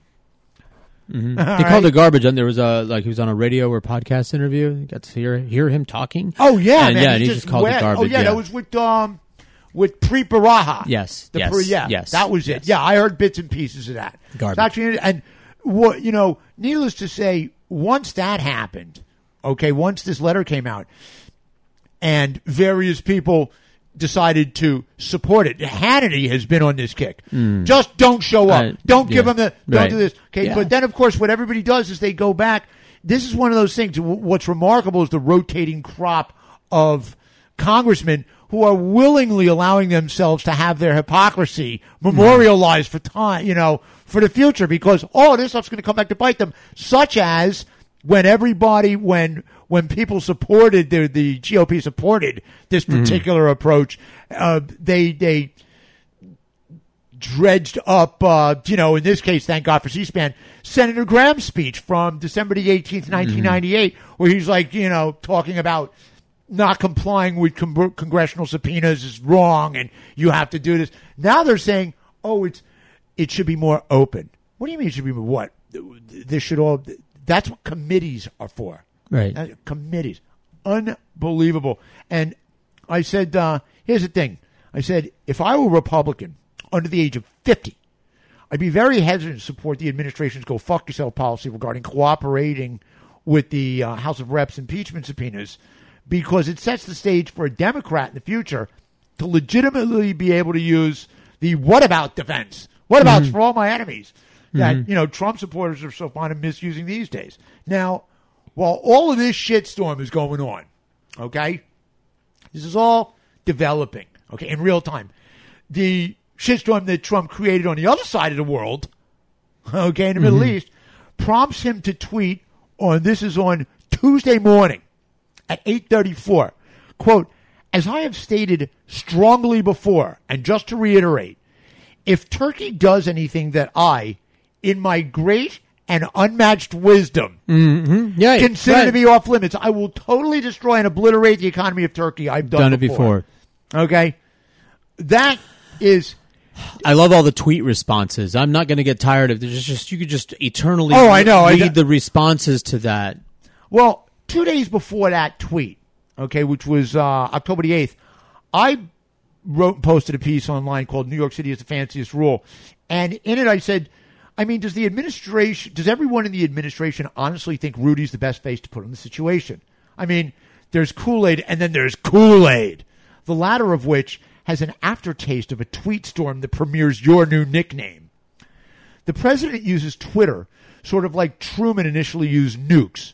First as proof of the ability to instantly cause mass destruction in a way nobody else could, and then as deterrent once everybody saw that he was willing to use it. You think we blew up the Marshall Islands in pursuit of knowledge? all we learned is that testing nukes to prove that we could struck just enough fear in parts of the world for them to look the other way regarding our nation's foreign policy on the subject of fear. Great song, foreign policy. Played that before. Okay. And that was, you know, but that was right up until they built their own bomb. And I truly perish the prospect where the battle of Twitter may prove to be a pivotal one foot over and over. And then, of course, lest we forget that uh, once the commies did figure out how to build their own bomb, the deterrent became known as what? MAD. Mhm. Mutual, Mutual destruction. destruction, yeah. I said, I wonder what President Trump would become if he couldn't tweet anymore. Worse than that, I wonder how he'll react when someone presents a genuine challenge to his Twitter dominance and does so without kid gloves. And then I re- and then I went on to say this. I said, and and the then there's the incessant rotation of congressmen eagerly consenting to have their hypocrisy captured for posterity. It's the Nunes's and McCarthy's and other safe district Republicans that may wind up paying the heaviest toll down the line for their defense of a president whose assertions are akin to insisting the sun doesn't rise in the east and the sky isn't blue. On the other hand, maybe they envision themselves as one day becoming Trump's Roy Cohn du jour. My only advice for their ilk is think of your family and consider whether or not this guy's wor- worth staining your family's name for generations once every American history book includes a detailed analysis of your choosing short term politics over long term patriotism. Okay? On Wednesday, uh, ex Congressman Trey Gowdy, who was, in my, I'm not sure, was he the sweatiest motherfucker in Congress in, the House? He has a Rep- draw. Okay. He offered to basically ostensibly replace Rudy, who, Right. But as- then he forgot that he can't. yeah, as his Roy Cohn Jr. But he said he he couldn't until January because of laws against ex congressmen lobbying Mhm. the current congressman for. Okay, now he's saying that he won't do it at all. I just heard that this Right. morning. This Yeah. listen, finding somebody to defend Trump right now is going to be like some like like trying to find performers for his inauguration. You know what? No, Maybe it's it gonna, won't. It's going to be like uh, Kid Rock's going to defend him. Anybody, let me tell you something. There are people out there who have figured out the odds for telling the president of his odds and then counseling him uh, related to that because spotlight Mm. doesn't matter right now because in a couple of years you're going to be able to put that on your old resume counsel to the president doesn't matter All which right. president counsel All right, well. okay. now keep in mind Yeah, but your client's going to be in jail, so that'll be on the resume. yeah, that's actually a good point. That could be a problem. You know what? Maybe. I, you know, look, that's that was. Hey, among the bigots, that will still be a plus. No. that you that you went down. Right? Yeah, you on didn't rat, I mean, with yeah, you didn't rat. yeah. You know, snitches get stitches, Yeah. bitch. And that's the that's the Mexican hat dance thing that nobody's talking about. They talk on these shows. How do these people still support him? And I know I'm getting ahead of you. No, because go ahead, go now ahead, do that it. When you start talking about the the withdrawal and and all these Republicans, now they're saying some things. Now they are. You know, but people, the news pundits are still going on and on about.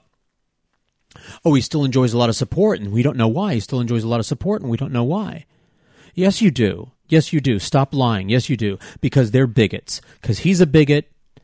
They're bigots.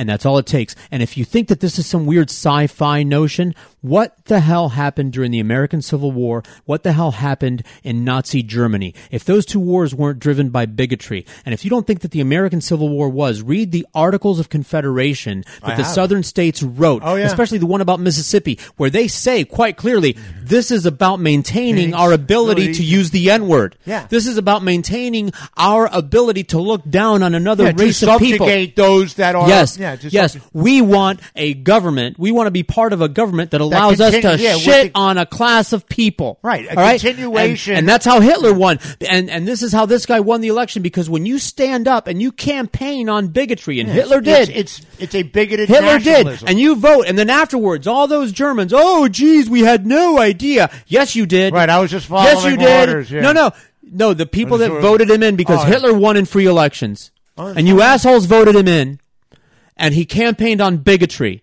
So don't sit there and go, oh, we had no idea. The man's a birther. He was running around. So Obama was born in Kenya, and you voted for him anyway because you're a smelly bigot. All right. All right. Yep. And this is you're you're reaping what you have sown. And all right. everyone who voted for him, everyone who voted for him, this blood, this Kurdish blood is on your hands. Don't say you didn't know.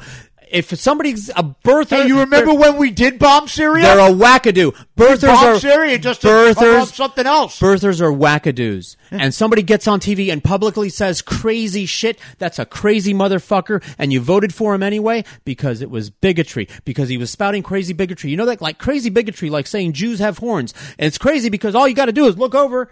Uh, oh, uh, they don't. You know, it's that's kind of crazy bigotry. But that, yeah, oh, I don't know. You got that hair. They might, don't they inflate? or something like that. Hitler showed those movies likening the Jews to the rats, and those assholes voted for him anyway. Yeah. Right? So fuck all Oh, y'all yeah. bigots. Well, fuck all y'all bigots. So well, keep in mind that all this shit that, that I just talked about, okay, this is mm. only through last Wednesday. This is only through Wednesday. So mm. on Thursday, right before the first night of uh, back-to-back praise-a-thons for Trump, okay, in Minnesota and then in Louisiana, two guys that Giuliani had lunch with just the day before that at Trump International Hotel in D.C. I love that. I know. I love were the slideshows. tr- yeah, they were arrested trying to hightail it to Switzerland. This is after both have been subpoenaed to testify before Congress. I my my first thing was, you know, all the jokes about these guys. You see those two pictures. I was like, would you Oh, buy every- would would you buy an SN election from these guys? SNL. Would you buy an election from this Did you guy? see the, the news, the uh, Saturday Night Live? What they Oh, I on- haven't watched on it the, yet, no. Oh, watch the the uh, the news, whatever they call it, the Yeah. news. weekend weekend update. Weekend. Oh my god. Oh, wait, they just went back and forth. Yeah, and the of course the irony grande here is that the arrest warrants were issued uh, for these guys, uh, Lev and Igor, by the DA for the Southern District of New York, which is Rudy's Uh, old job. Rudy's old job, right, I know. And the guy who holds it now happens to be a what? Trump appointee. Right, but no, Yeah, because it was Preet Bharara's old job. Right. He got rid of him. So basically, Rudy had lunch with Lev and Igor at a Trump hotel Wednesday afternoon, then went on Hannity Wednesday night, and then on Thursday needed to hire his own lawyer because his lone client wouldn't confirm if he was employed anymore. And the cherry on top was the announcement Thursday afternoon that the Second Circuit Court of Appeals in D.C. had fast tracked Cy Vance's case for demanding the eight years of Trump's tax returns, and they're set to hear oral arguments. You ready? A week from uh, Wednesday. It's uh, October the twenty third. Why can't that is a week today? from Wednesday. Why can't it be today? Now, if this thing stays on the fast track, because the next next stop, Supreme Court. Mm-hmm. Right. Okay. And uh, I, you know, in in the uh, piece that I wrote, uh, New York has fancies rule. I I I actually did. Uh, I, I said that Rudy's on his I am sycophant self immolation tour 2019 self immolation. Mm. Yeah, your yeah. your description. Several months before Mueller testified, uh, I wrote that. Uh, you know, you should release his report concluding, as it most certainly will, that if Donald Trump wasn't president, he'd be under indictment. That way, the Democrats can clamor for the right to bring charges against the president since they know there's no way two thirds of the Senate would vote to impeach him. I got that thing wrong. I mean, they're Hmm. going to, they can im- impeach him. They ju- he just can't be convicted. right. So they they got that, and I said uh, this will prompt the White House counsel to go to court and challenge House Democrats' attempt to indict a sitting president. And eventually, SCOTUS will have to sort it out as America contemplates the reality that two of the five almost certain to be dissenting justices were recently appointed by the same man they just let off the hook. But as soon as President Trump turns around one last time and waves before his final ride on Marine One, it's fish on. I said that Trump. Uh, I said uh, before the before he even got elected. I said on the show. I said the two big gets. I remember talking to you about this are going to be the tape of him frolicking at the uh, Russian P room, trademark, and uh, his tax returns. Okay, his tax Yeah. returns. Okay, and a year ago, um, I I wrote the, I I wrote this whole thing called Just in Case, and in it I said from Julius Caesar to John Gotti, if there's one thing we should have learned by now, it's that empires are rarely built on loyalty, but rather tend to arise out of selfishness, grow through intimidation, survive by instilling fear, and in the end, almost always get destroyed by a treachery which arose out of selfishness. There's a wing in Lewisburg Federal Prison nicknamed the Barnes Wing because of all the people in there that uh, the Harlem heroin kingpin Nicky Barnes dropped a dime on.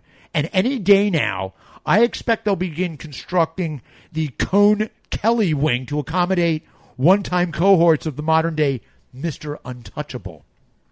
Nicky Nice. Barnes called Nicky. That was Nicky Barnes' downfall. The the irony here, he basically while he was the heroin kingpin of Harlem, okay, there was a cover story about him on the in the uh, New York Times Sunday magazine. There was a picture of him on the cover with the and they called him Mister Untouchable.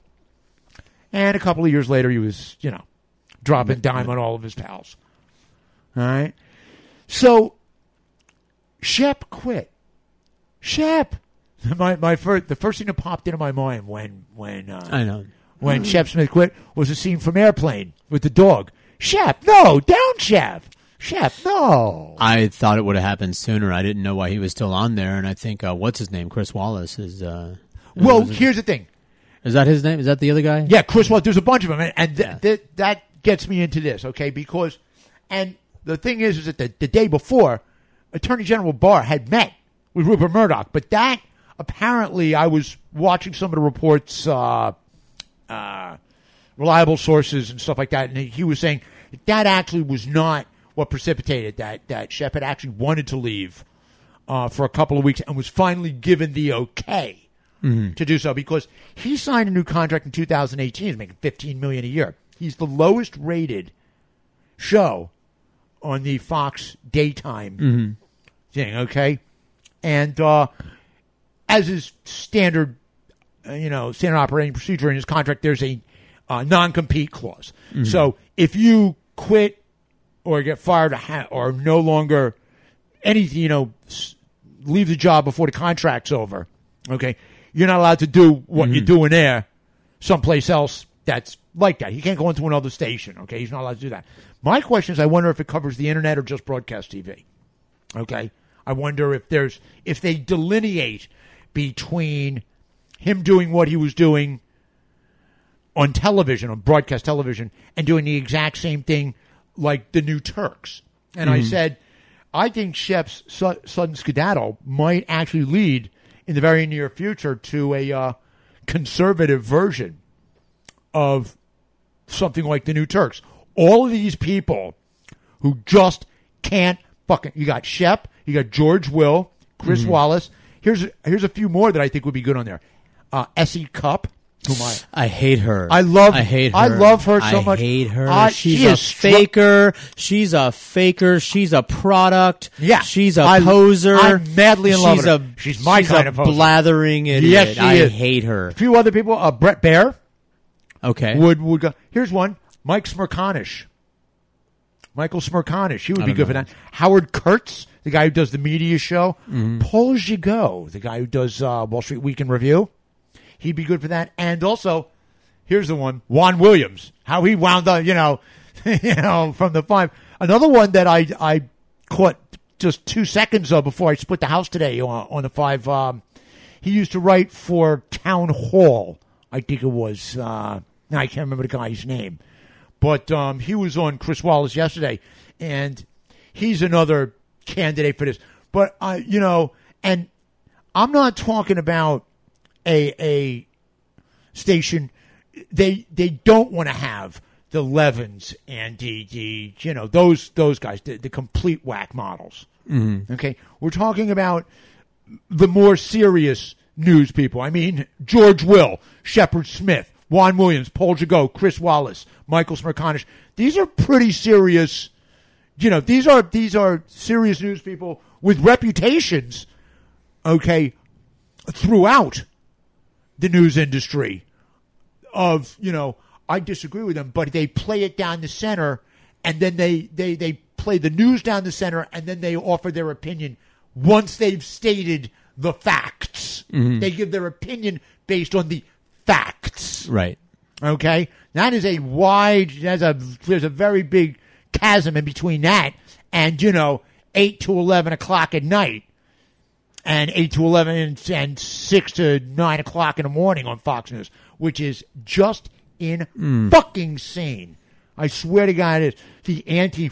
You know, because I was telling you that they're that Fox now has that new uh, pay service, Fox Nation, with you know with the people who just aren't quite good enough. Okay, they're certainly sycophantic enough. Mm-hmm. Okay, they'll fall in line. They just don't have what it takes to be on real TV. So now they got Fox Nation.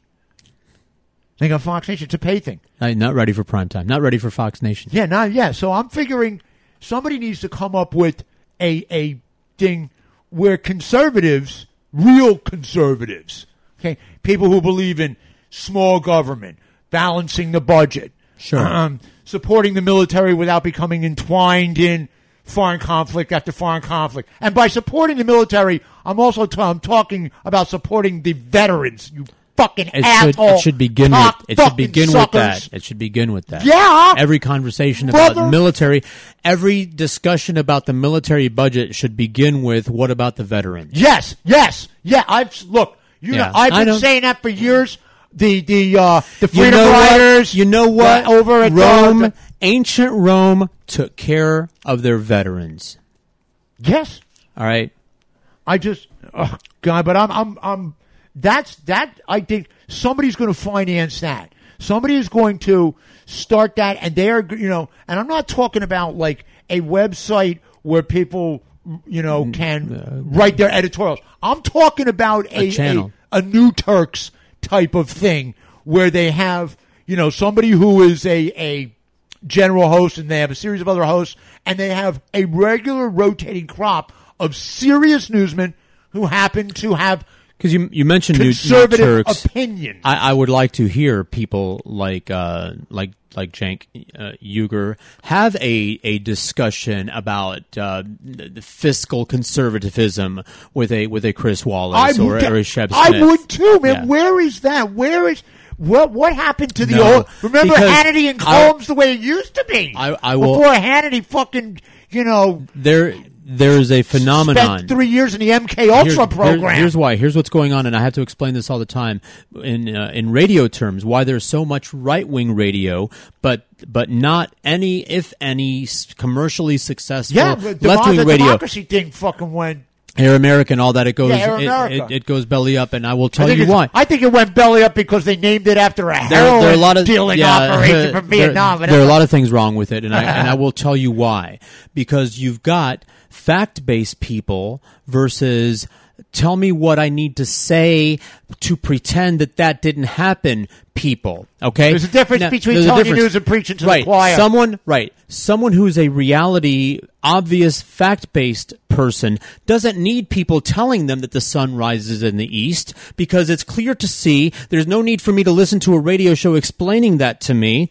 Uh, I'm going to go off about my business and do my laundry. Hey, now, 4 a.m. at the top of however, if it's important, if it's important to you to maintain that the sun rises in the west, then every day you have to tune into all of these shows to understand so that Rush can explain to you how to maintain your position that the sun rises in the west. And that's and that's what the product is. Yeah, it's the irony of the it's talking points go- it's- getting sent out it's to the not information. people. It's a daily It's hilarious. serving of misinformation, and there is money in that.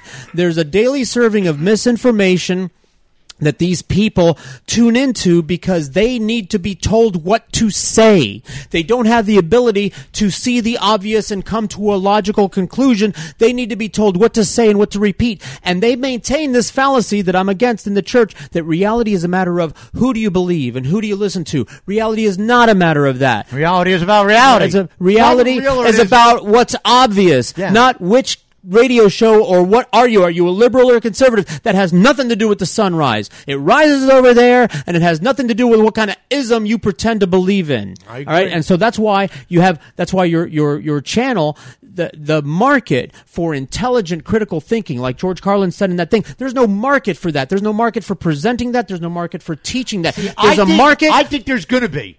I think that we are. I think that in the very near future, particularly Listen. after 2020, I think that that market for You- conservatives who want to express the sun rising in the east, You know where- and then offer their opinion on how what they think of the sunrise. You know where I- not where it rises, but their their interpret. You I- know how I- they I they, they view it, whether or I- not they think it's beautiful or not. That's different. I predict some of these people will wind up on NPR, perhaps even Shep. I think he has. He would fit. God he would fit bless. right in there. He would do. He would do a, a, a radio show on NPR, and I would listen to it. Hey. You know, I miss I miss Bu- uh, Buchanan. You know, Yeah. Freddie the Beetle Barnes. What do you think? Yeah. Wrong. Oh, I got a comedy bit for you that you. yeah, I've seen Oh, it's the one uh, from Saturday Night Live. Yeah, no, it's great. I've got that. I but I've played got- that on no, the but I've got I've got a parody of that. Oh, really? Yeah, Yeah, I played. Yeah, There's no, a, there's a, that, not not the SNL one, but there's another oh, one. really? Okay, we find out play one on the radio because show. the I SNL one it. is fucking brilliant. right, right with Frank, the Frank Yeah, where, where he keeps going off on Newt Gingrich, like, so your, you know, your campaign isn't a crapper on a scale of one to ten. Wrong, Wrong. negative three. Ricky Tiki Barber. That was it. Freddie the Beetle Barnes. In any event, I think that's enough of that. You know what? Ready to get back to some groove? I'm ready. All right, baby. It's the Killer Barbies on a Groovathon at SoFloRadio.com.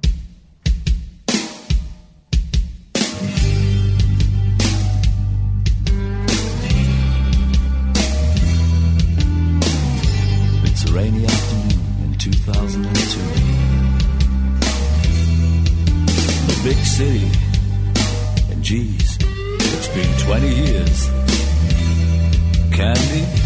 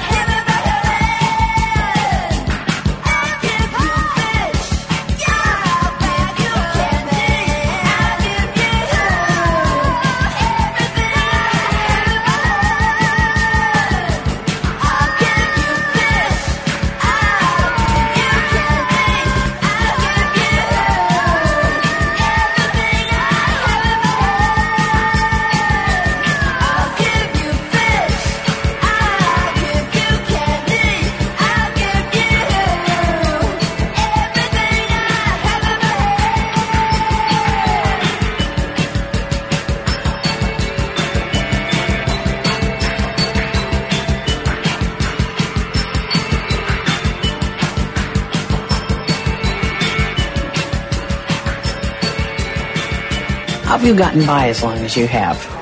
Do not underestimate sparkly blue eyes and a little bit of street smarts. They go a long way in this city. Although I may have stretched my limits recently. Yeah, but who did you want to be? I mean, what was the actual plan? I don't honestly know what to say. I imagined I'd figure it out as I went along. But for the most part, I have. I certainly have no regrets. That can't be true.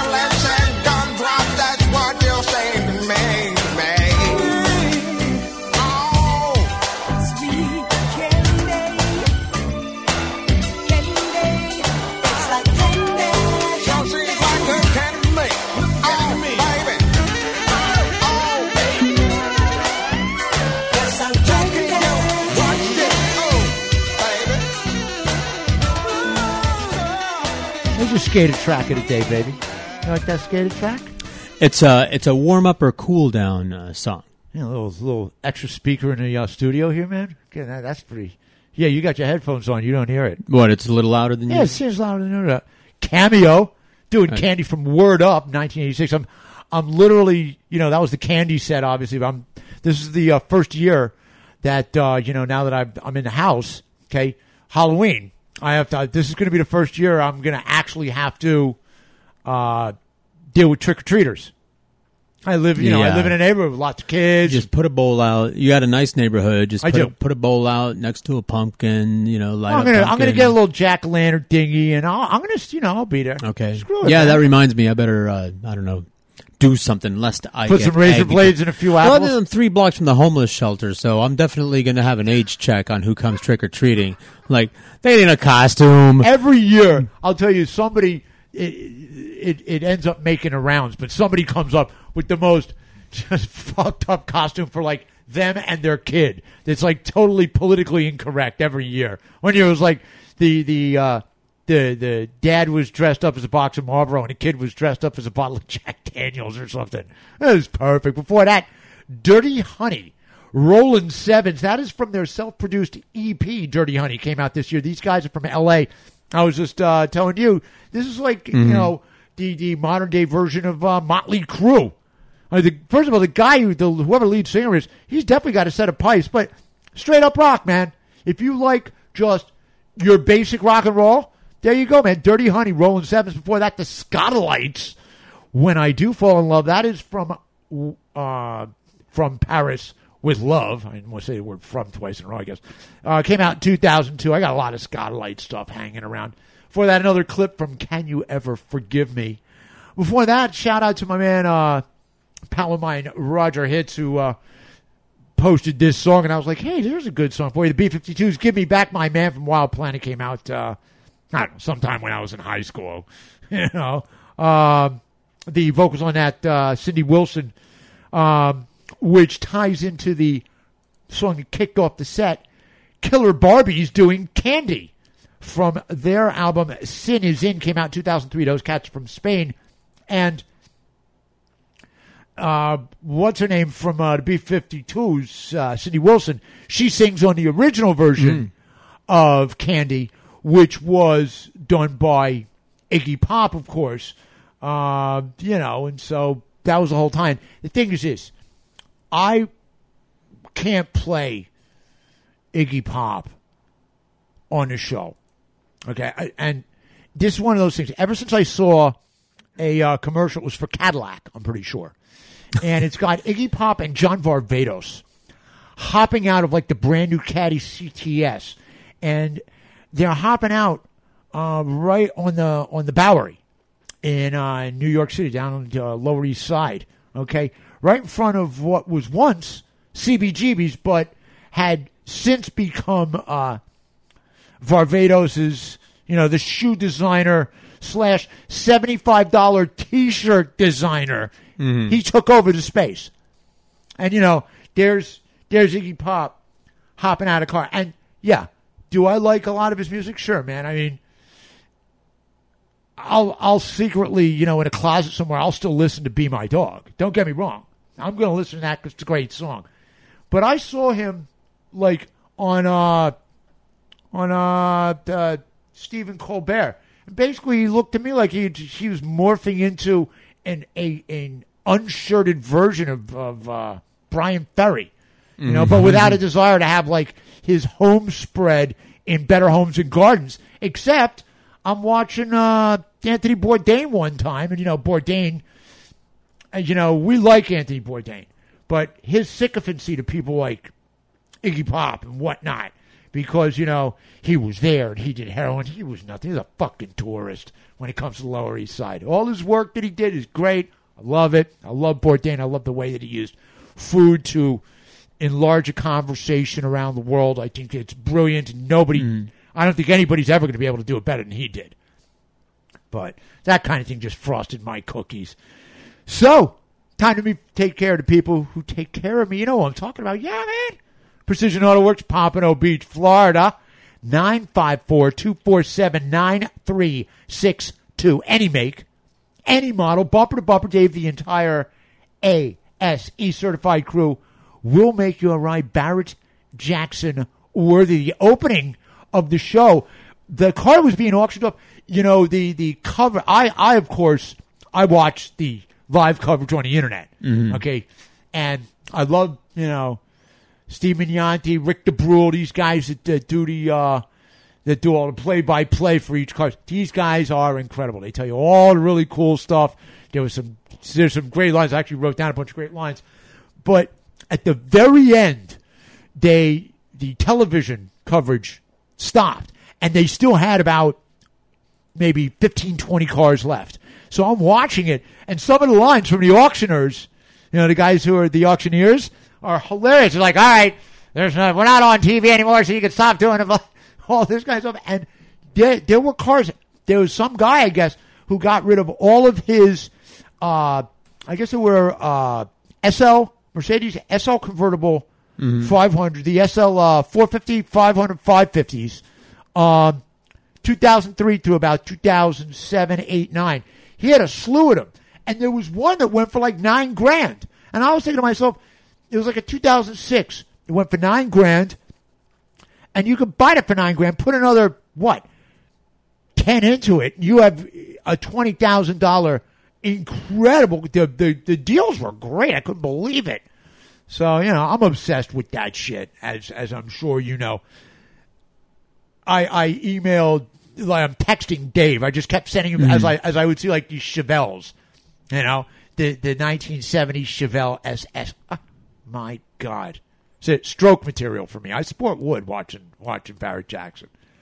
Yeah, enough about that. Uh, Precision Auto Works very easy to get to. 60 seconds off of I 95, all right? You Mhm. go west on Atlantic. You take the first left turn on Andrews. You take the first right turn on Third Street. It's right there. By the way, uh, spotted the really cool logo on the yes, page now. yes. Uh, thank you, Angel. Yeah, thank you, Angel. Angel Espina, right? C. Yeah. Okay, beautiful. The logo is there. You click on that. Of course, you can go, as I said, to the SoFloRadio.com homepage. Click on the box on the top row that says Tony C's SoFlo Groovathon. Takes you right to my page. You're going to see a link for Precision Auto Works in a very nice design. So that's cool. You can't miss it. You really can't. Right at the top of the page. Yeah. Well, it's not quite the top of the page because just above that, you're going to see a link to our SoundCloud page. Thank you, Angel. Right. We do. We have an angel, baby. Yes, we do. We have an angel. It's got you big go wings. to the SoundCloud page, and every show that we have ever done is available to be listened to or downloaded. I'm sorry, how much? Yeah, for free. That's right, because you can't put a price on Groove. At Although we'd, although we'd like to. Yeah, uh, yeah. At least not yet. When we figure out how to monetize this, you know, Yeah, then we'll have money. yeah, I guess so. But for the moment, the groove, we we it's a labor It's of free. love. It's paid for by Dave. There you go, man. Absolutely. And if you go to the page, you keep scrolling down, you're going to see every song that we have ever played on every single show. It's all listed right there. 954 247 9362. Precision Auto Works of Pompano Beach, Florida. It's the place where people who love their cars take their cars. Yeah, and a little bit of hang time there. Of course, you know what that means. Time for the drive groove. And this time around, I kind of shrugged off the shredders. Okay, because I've been putting them throughout the show. I had the UFO, I had the Mhm. the Steve Morse with the Diona stuff, and uh, I had the Frank Marino. So I've been okay, but that doesn't mean there is any loss of groove fueled horsepower in the drive groove. We're going to pop the clutch with Brass Against the Machine on SoFloRadio.com.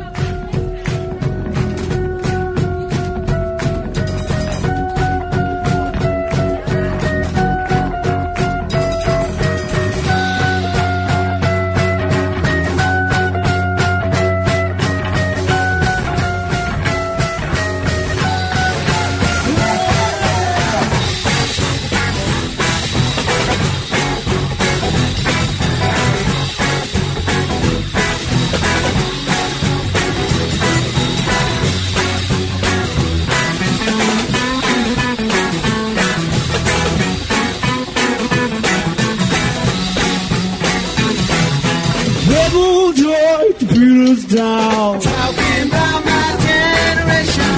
You cruise and get around. Talking about my generation. All those things are awful and cold. Talking about my generation.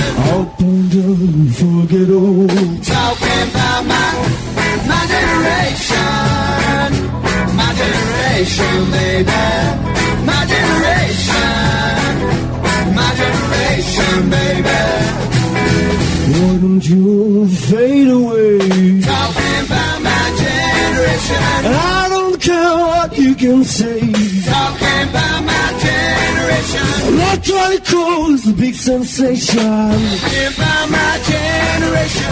Talking about my generation, Talking about my, my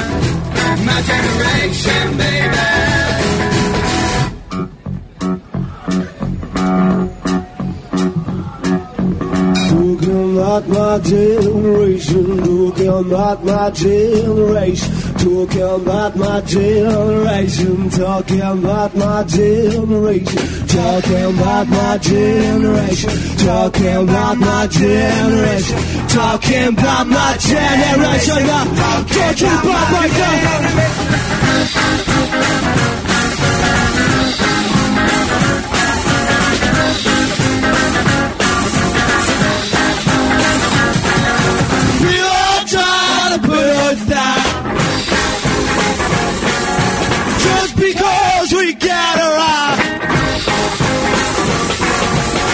Trying to cause a big sensation. I'm talking about my generation.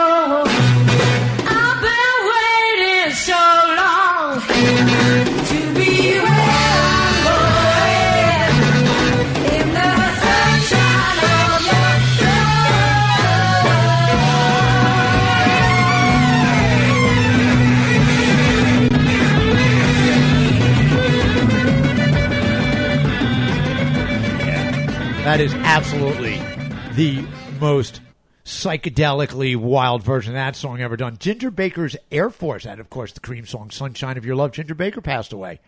Yes. You know, yes, he, did. He'd been ill for a while. There's a uh, documentary uh, about him. Uh, you know, I can't remember what it's called. I've got it somewhere actually, but it's really wild. He is he's out there. He is absolutely out there. That is from the uh, the live album. They released two versions of it. There's Live Volume One, which is the original version that came out in uh, in the UK, and then they released Live Volume Two, and this was the release that they put out in places like Germany and France, I believe New Zealand and stuff like that. And this song, "Sunshine of Your Love," was not on the original. It was on Volume Two.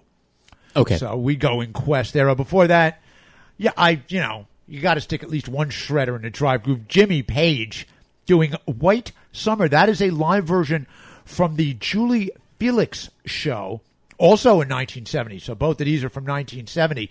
Uh, the song originally was it was actually never on a uh, Zeppelin album. It was uh, I think it was originally a Yardbirds tune, and it was like one of those things where uh, he would do it live. Like I- it was on the last Yardbirds album, I think. Mhm. That was it. And he used that was I remember the all the conversation back when I was a kid, you know, with all the guitar freaks and stuff, because he used an original Danelectro from like 1961, you know, a model. Uh, hang on, uh, the Danelectro 3021. Um, but in this version, he is playing a Gibson six string acoustic because I took a look at the video and slowed it down so I could get a quick look at that. So you know, and they released White Summer. Then was like with, uh, they, you know, it was on. They he would add it to another song when Zeppelin would play live. He it, it was in a few of their. Uh, few of their tours. He did it before that. I talked about this on the uh, on last show. I said that I had the uh, the Tom, you know, the, the the three great singers. You know, on the last Mhm. show I had uh, Chris Cornell, and then I had uh, Paul Rodgers. I said the third one was Tom Jones. Yeah, Tom Jones with uh, Crosby, Stills, Nash and Young from the Tom Jones show, and this is a uh, long time gone. This is from 1969, and there's kind of a a backstory to this because uh, I guess a couple of years before this, uh, Neil Young literally quit Buffalo Springfield the night before they were booked to play on a Johnny Carson show. Mhm. And he said that uh, I thought it was belittling what the Buffalo Springfield was doing. The audience wouldn't have understood us. We'd have just been a fucking curiosity to them. Later on, okay, he, you know, they said he decided to become a team player. And I'll tell you, Tom Jones, you know, he's great. He sings this song Yes. fan fucking tastically. And uh, he said, uh, uh, he said uh, the show. Neil Young said uh, later on. He said the uh, the show was very highly rated and it sold a lot of, of records, but in retrospect, it was embarrassing. Okay, said the Tom Jones show. What possessed you? And uh, the guy, uh, there's a guy, uh, Jimmy McDonough. Uh, he wrote uh, Neil Young's biography. Young's uh, manager, Elliot Roberts, recounted that Neil Young ripped me about it. He said he ripped me about it for a very, very long time, years. He just wouldn't let me forget it. Tom Jones. I think it is a fantastic version. I don't give a shit what anybody says. Before that, stumbled across this doing Six Degrees of YouTube. Band called The Big Push doing uh, the cover of The Who's My Generation. So uh, three guys out of Brighton, England, you know, Mhm. Brighton on the seaside, man. And they got a bunch of videos out on YouTube. Uh, I spotted like three or four of them. And they cover, they're, they're all covers, and they're all pretty fucking good. And I snagged this one. I was like, hey, man, that's pretty good. Kicking off the set, Brass Against the Machine. Wake up. I've played stuff from this album a couple years ago. It is fantastic. The whole album, Brass Against the Machine. It is just so well done. And the chick who does the vocals on this, her name is Sophia Urista. Holy fuck balls, man. I mean, Zack de la Rocha, you know, take a seat, pal. Watch how it's done. Because, wow. Seriously, uh, every time I hear that, I am I am more and more amazed at how good a version she does. So, there you go, bro. 96 Yeah. in the books. If I do say so myself, another sterling testament to our never ending quest for the highest quality a genre entertainment.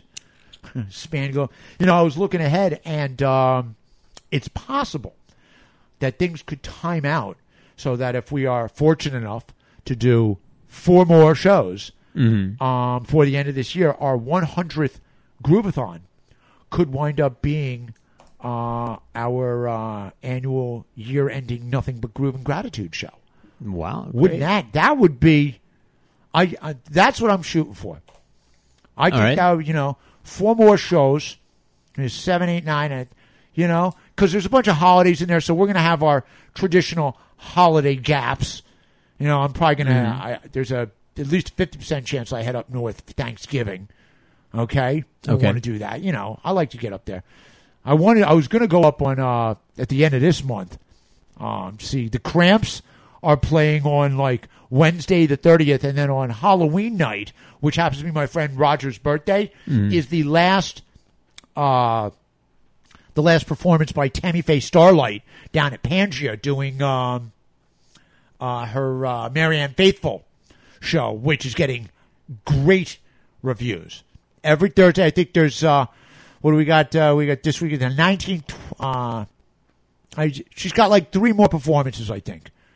This week it's on Thursday, so this Thursday, the following Thursday, and then the 31st Mhm. of October is the final performance. So if you're in New York, you absolutely want to get to that. So looking forward to going home. I got a text from my man uh, Drew, better known as Chef Bad Boy. He's now he moved back to uh, Pompano Beach. He's now living a couple blocks away from me.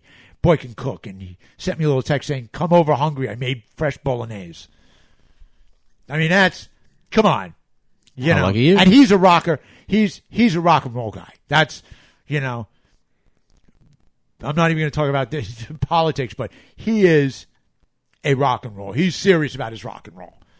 You know, so we're going to come back. Uh, what two weeks? Two right? weeks, yeah. we're going to come back two weeks, try and do the exact same thing again, just a little, a little teeny bit better. Mhm. Just, uh, that much, that much. Going to get you out of here though. We we we decided that it was you know a little blondie. Yeah, sure. Well, I like blondie it. to get you out of here. yeah. I don't know. I, I was trying to think of what to write about it, you know, because of the song itself. Mm. You know, here you go, Mister. Here you go, Pompeo.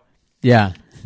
You know, for, keep- talk about talk about Ah, hanging, baby. Phony Christian. Hey, man. As always, though, for myself and Gramps Master Flash Flush George's George Rodriguez, mi compadre. See. There it is. It is aloha and peace. Good night, Mom. I'm in the phone booth, it's the one across the hall. If you don't answer, I'll just ring it off the wall. I know he's there, but I just try to call.